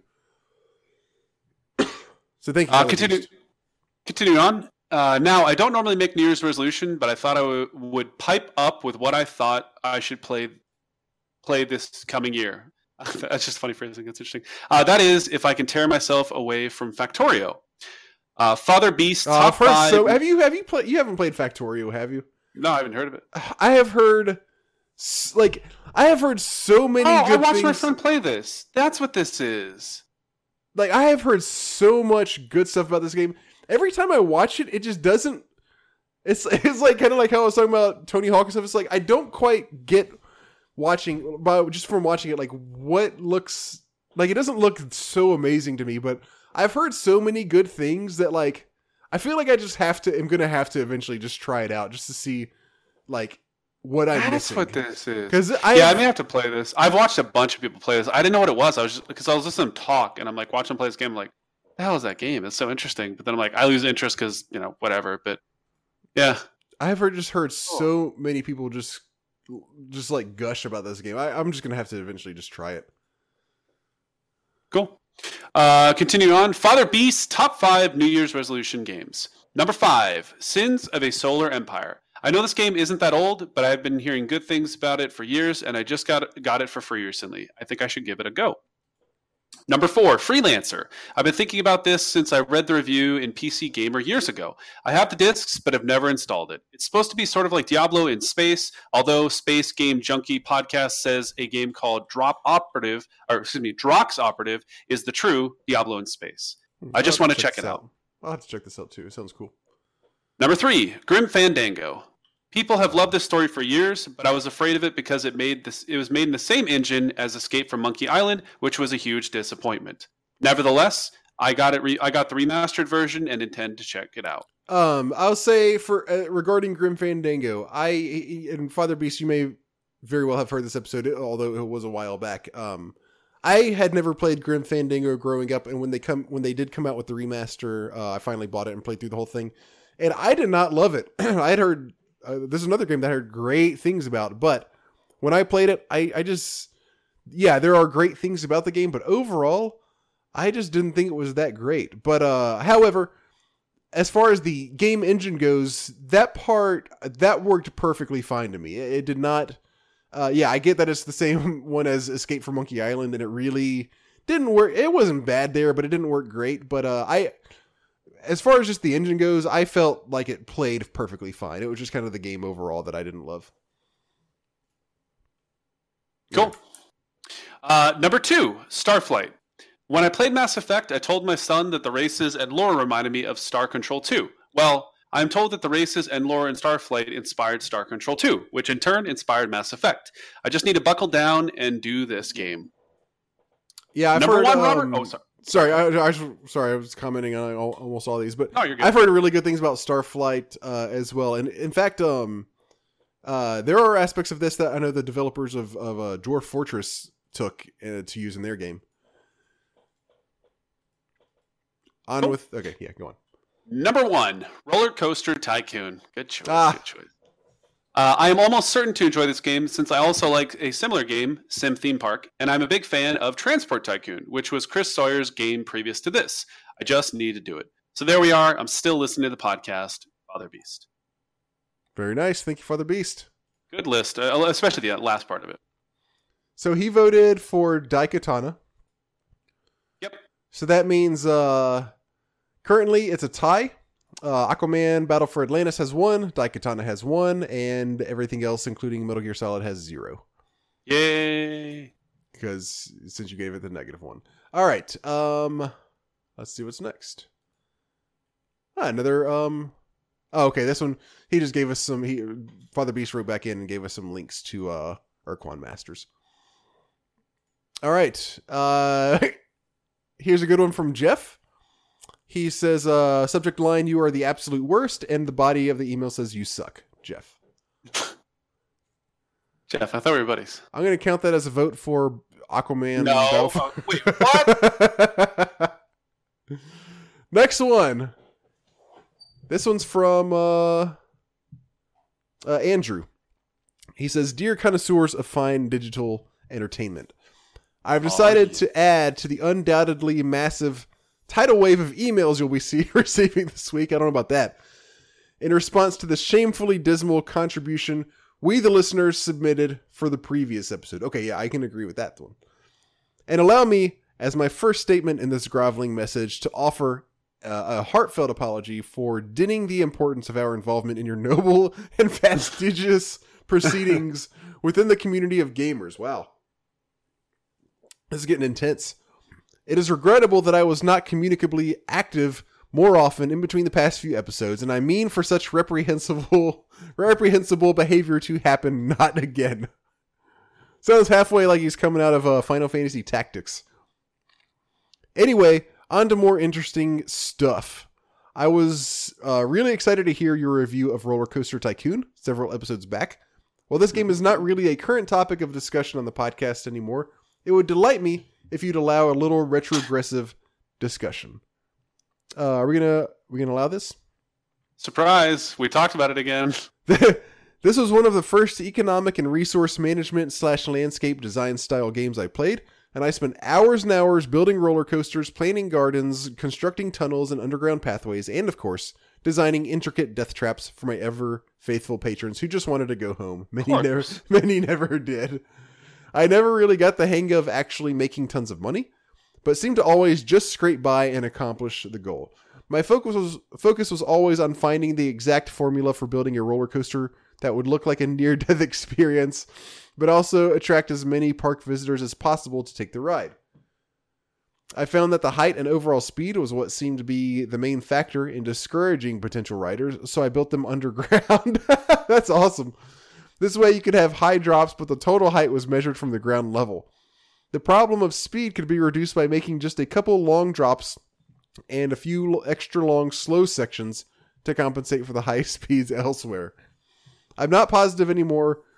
Uh, this I'm I'm not positive anymore that this science actually worked, but underground roller coasters seem to always attract more visitors, even if they were built with steeper, longer, and faster drops than the above. Wow. Than the above ground rides. I need to play again now and test that old strategy as well as see about getting that fat that fat cash like Jay. Oh yes. Jay's all about that fat cash. Yeah, if you, you need tips, I'm selling them. Just hit me up. And now, quick um, a quick touch on the Banner Saga trilogy, since it was mentioned in the end of the last episode. I have played the first and need to play the rest, so there you have it. Voting time. I choose Metal Gear Solid. well, it's tied now. It's tied now. Um, wow. Uh, let's see. I wasn't. I, I thought more people were going to go for some of the bad games, but I guess not everybody's like me and likes playing terrible games. Masochist. Uh, I choose Metal Gear Solid mainly because I have never played it. If I'm not mistaken, it's a pretty intense game that requires many, many hours, right?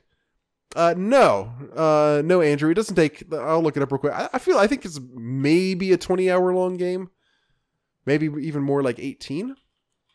Let's see what how long to beat says. Metal Gear Solid. Oh no, not even that. Main story 11 and a half hours. Uh, completionist is 15 and a half. So yeah, not not not crazy long at all. Um so I don't expect anyone to vote for it due to the probability that we would all rather play something that we can get through before the end of March, but I want to play. Maybe I'll add it to the list of games I want to try to play this year. Yeah, so no, yeah, so Andrew, so no, it should definitely be doable. Perhaps this is a good time for me to do a top five. I don't think you guys talked about a top five for this episode, so I'm just going to touch quickly on games I've wanted to play for years that I would love to play this year. So the top five games I want to play this year would be five. Number five, Riven. I played this as a kid but never finished. I really want to go back and complete it. It's a commitment of pretty focused attention, so it's number five on the list. Number four, Ico. I thought about putting this on my list actually. Uh, another one, about it. Yeah, another one I started but didn't finish. I I did complete the next game from that developer, Shadow of the Colossus. Ico is still waiting for me. Number three, Mech Warrior One. I hmm. played two and three growing up uh, pretty extensively. Oh, I'd definitely be down to play one of these. Yeah, that, that, I think that would be fun. Uh, never attempted one, and I want to see where the series started. I hear it's rough, but I'm up for a uh. challenge. Number two, the Le- the Legend of Kyrandia, books one through three. I think I might have this in my GOG library.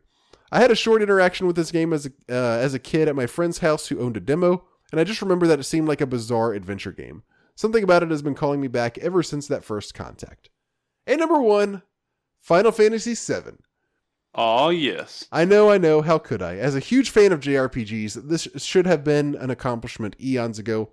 Well, I'm doing it before I play uh, any other old school game this year, so get off me. This is my and before one. the remake. And before the remake. This is my number one need to play title for this year, and if I have any and actual resolutions, this will be it. Oh, I think you're gonna love it, Andrew. Um, Jay. Hopefully. Speaking of which, do you think they're ever gonna come out with the damn remake for this? Of seven? yeah, Yeah, absolutely. They're working on it. yeah, they're working on it. But it like, is this gonna be like what was it that Final Fantasy? Listen, I'm a pessimist. Who? What? Are you, who are you? they showed like 30 seconds of gameplay like three years ago, and nothing since. Was it that long ago? It was up. probably Was it it, was probably like two years ago. It was no shit. it was no less than two years ago. wow. That's Um, nutty.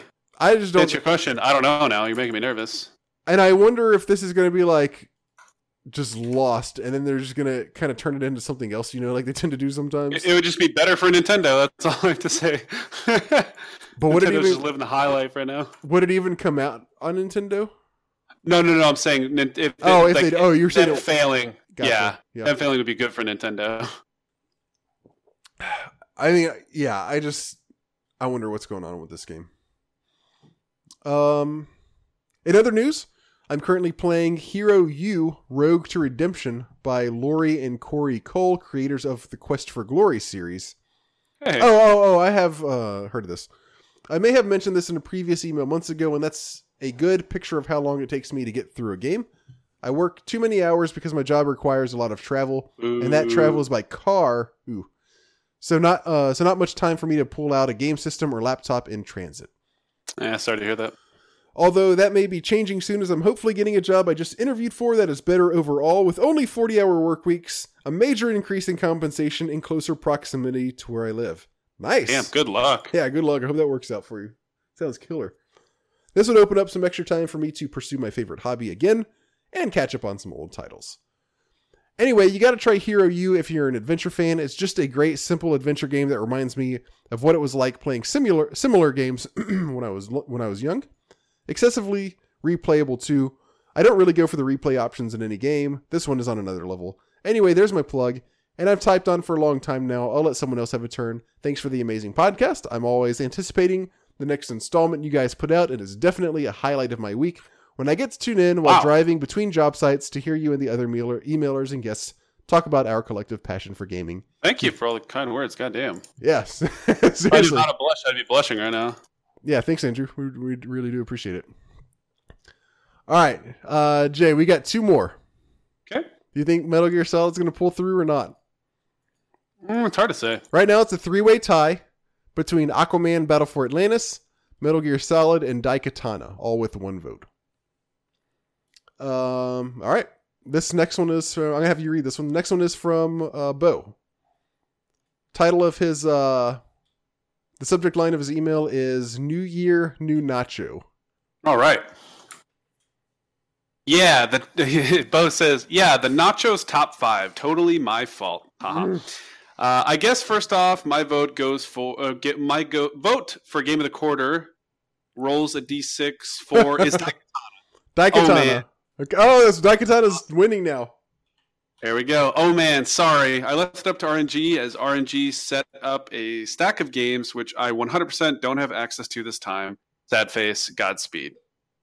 Uh, top five games resolved to play in 2019. Number one, Breath of the Wild. I started this on Wii U when it came out. Then my kids kidnapped the Wii U, and I lost any and all interest in handling the console. Yay, kids! Uh, my kid, my wife, and I want to get it for the Switch. So that, so once that happens, I'm hoping to actually get a full playthrough done. Oddly enough, I did the same thing. I bought it for the Wii U, and I lived with my roommate at the time. I played it for probably 50 or 60 hours, and then we we obviously don't live together anymore. I bought a Switch, and I'm like, fuck, do I really want to spend you know another 50, 60 bucks? Yeah. So funny. Anyways, um, uh, I also want to try the win the game with three hearts and no temples down trial. Ouch. That probably won't end well. Yeah, that'll take you some time. uh, number two, Mario Odyssey. We have it. My kids spoiled 85% of the game for me. I hate that. Once I forget everything, I'll pick it up. Every, excuse me. Once I forget everything again, I'll pick it up. Looking forward to it with the great reviews, but I have to get the bad taste of spoilers out before I can enjoy it. This is an amazing game. I mean, all in all, just the mechanics. The spoilers aside, the mechanics are just so fun. Yep. Uh, number three, Dragon Quest five through eleven. I love the series. It feels silly to say that since I've only played the NES games. I'm hoping that the experience as much of uh, excuse me, I'm hoping to experience as much of the rest of the series as possible this year. Icing on the cake, 16 coming to Switch this year. Yeah, Oh, not 16, 11. excuse me, 11. Excuse me, 11. Uh, number four, Dragon Quest Builders 2 slash Dragon Quest Warriors. One of these twos I must get and play. And number five, Robert, Final Fantasy VII Remake. It's coming on the Switch. I want it. I needs it. Okay, that answers a couple questions for us. I wait, hold on. I think he's thinking of um Oh, the the remake, not the not the new not one. the re-release, not the remake. You're right. You're right. You're right. Yeah. Yeah. yeah. He said remake, but I think he means uh, the re-release that's supposed to come out this year. Good call. Uh, a lot of that is really, really banks on my making bank somehow. Best of New Year's luck to me. Uh, you can always get a part-time job with a pole. That's always a. Uh, now I don't know why, but whenever a normal person would use fuck slash fucking or similar as a space holder in a thought, I use taco and nachos. What?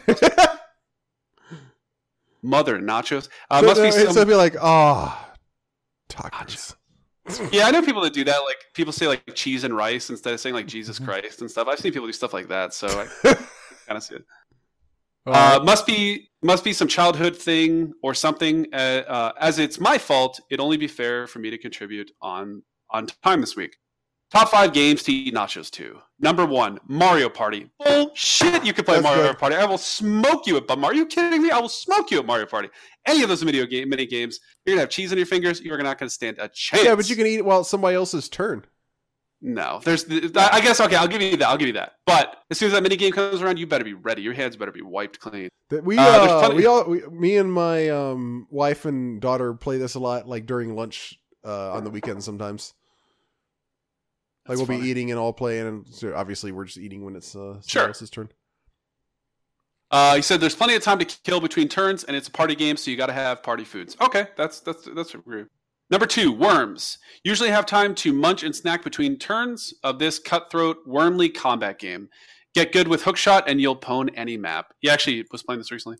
Uh, number three, most NES RPGs. Yep, we all know them and love them, but they all started with the mandatory grinds that are associated with JRPGs. Pop a chip or two between fits of mashing A. Yep, Number four, Super Smash Brothers Melee. I say Melee because Oh. I've played the most of that one and had the least had at least a couple all nighter brawl fest with my friends in high school. Most certainly, nachos were served. Okay, yeah, but that sounds like you gotta just eat and then play and then eat and then play and then eat and then play. Pretty much. If you're the worst player, you're probably eating the most nachos though. Motivation. Uh, yeah, Uh, number five, DDR. Got to keep those carbs coming as you're burning them, right? Jesus.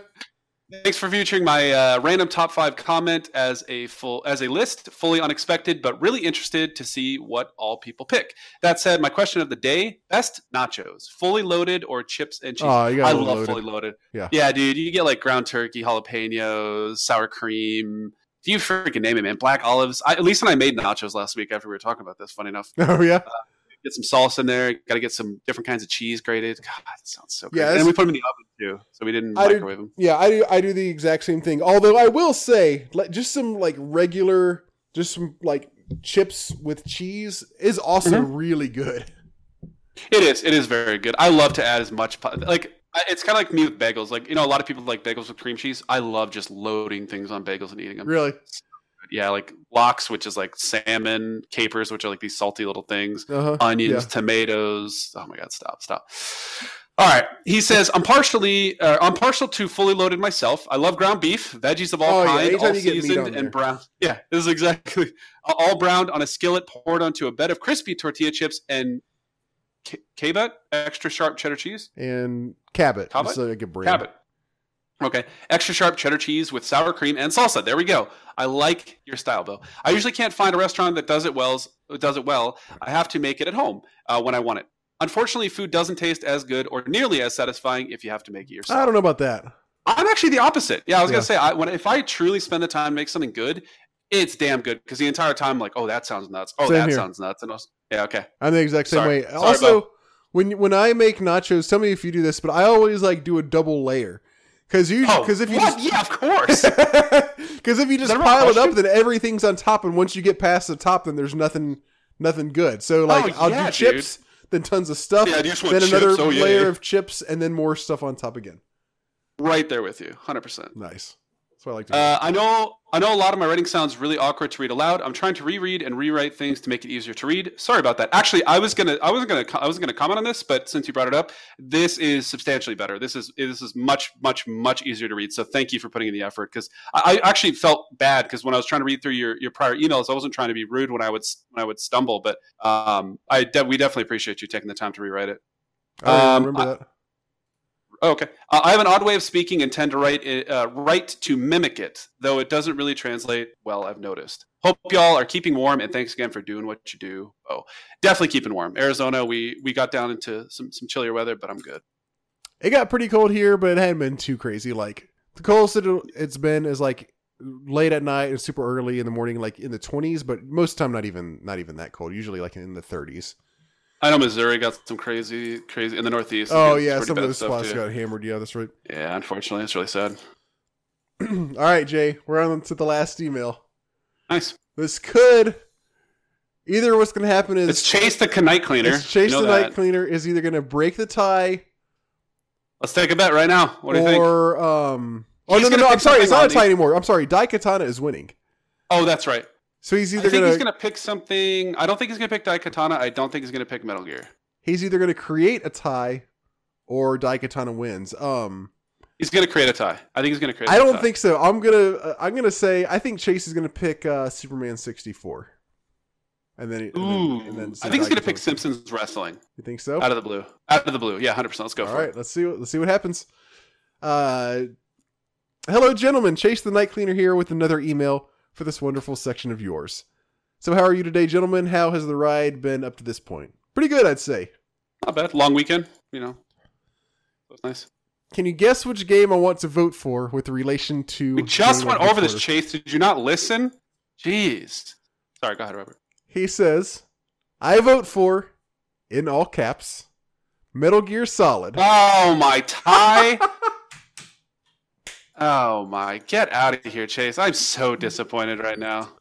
Like if you were my kid, I would give you that look of not anger, just disappointment. So that gives us a tie between Metal Gear Solid and Daikatana. Jesus, come on, Chase. You, uh, you can do better than that. I thought we were friends. Uh, I think this is a game that you both will enjoy, and as the e- oh, I know I I do enjoy the game, so I know that much. No. Um, I think this game you'll both enjoy, and is easiest to access uh, for your audience as well. Um, Daikatana, that's a valid Daikatana is on Steam and GOG. Just just everybody, just so you know. So if that ends up being the one, then uh, it is um arguably easier, more accessible than Metal Gear Solid. Um. Next up, I think Robert has sold me on Banner Saga, turn-based, story-driven fantasy series. You can count me in. Hell yeah, definitely go for it, Chase. I think the trilogy is on Switch, but what do you think is the best way to play it? Uh, I think probably um, PC is still going to be the best way to do it, but I don't think there would be any problems with Switch. I think it would just be a little bit easier to navigate around, like you know the the battle screen some of the menus and stuff. Um, well, not even menus, just like the way you choose what you're going to do in battle and stuff is just going to be faster with the mouse. But you know, of course, it's all turn based and everything, so I think Switch would be just fine.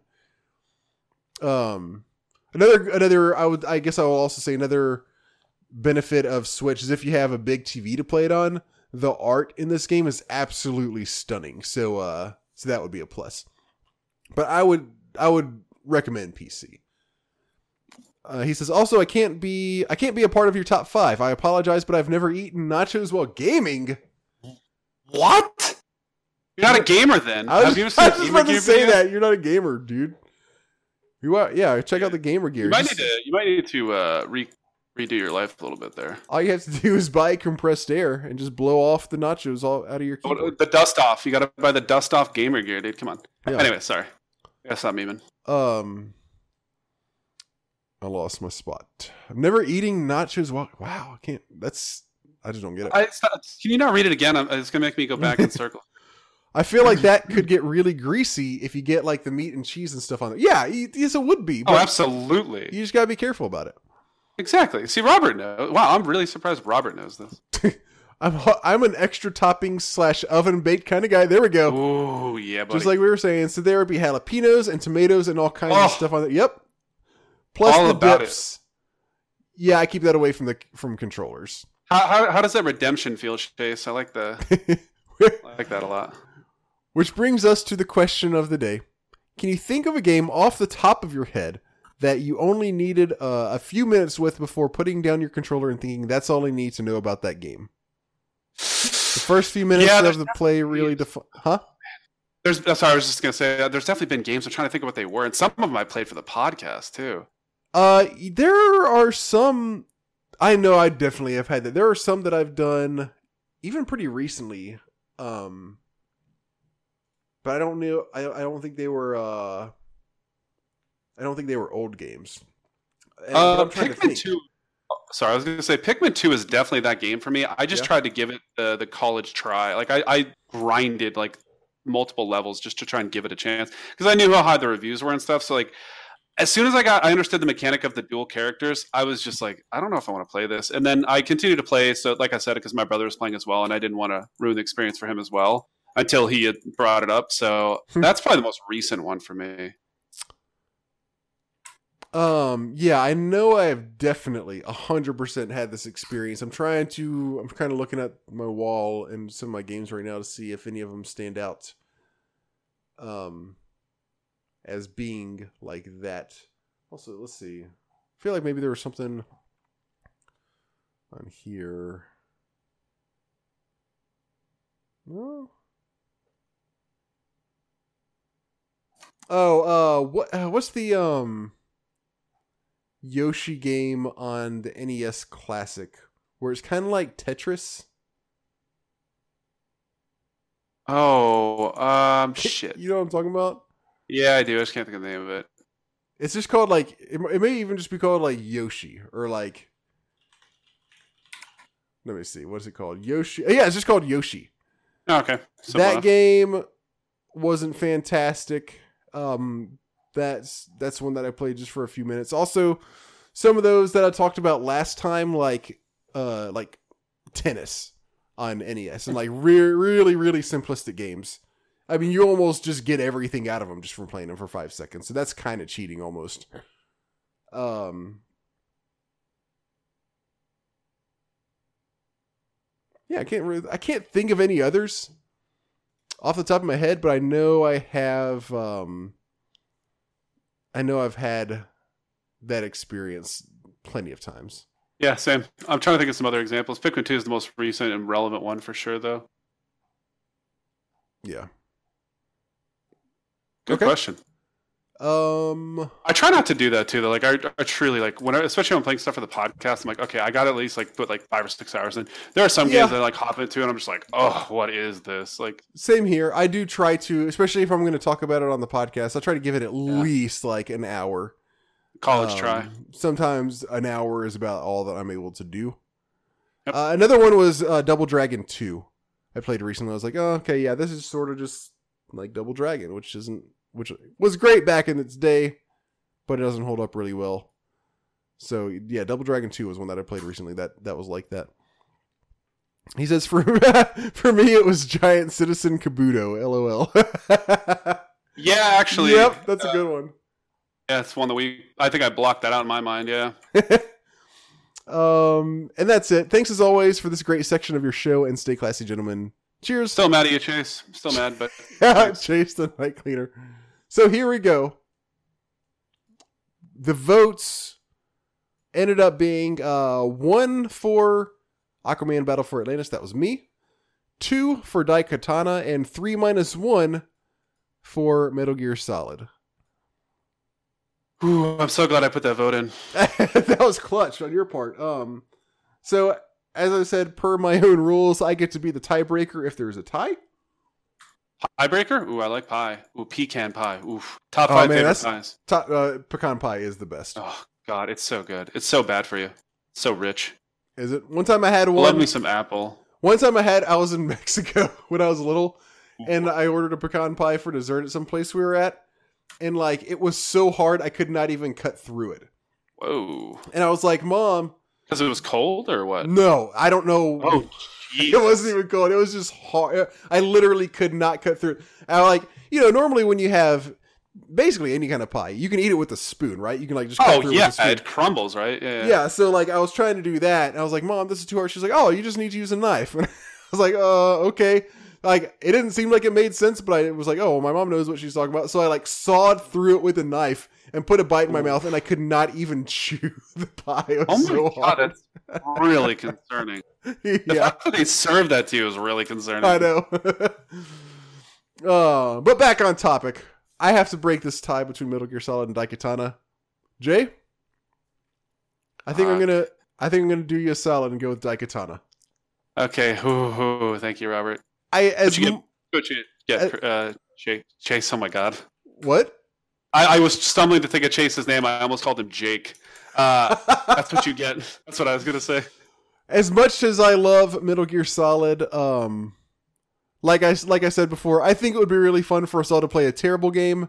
Daikatana is supposed to be pretty bad, uh, and so and I have never played Daikatana, and I've also been wanting to for a while. So I think we're gonna go with um, Daikatana. Uh, oh yeah, boys. this game you it, it's it came out in 2000 which is actually later than i thought it did.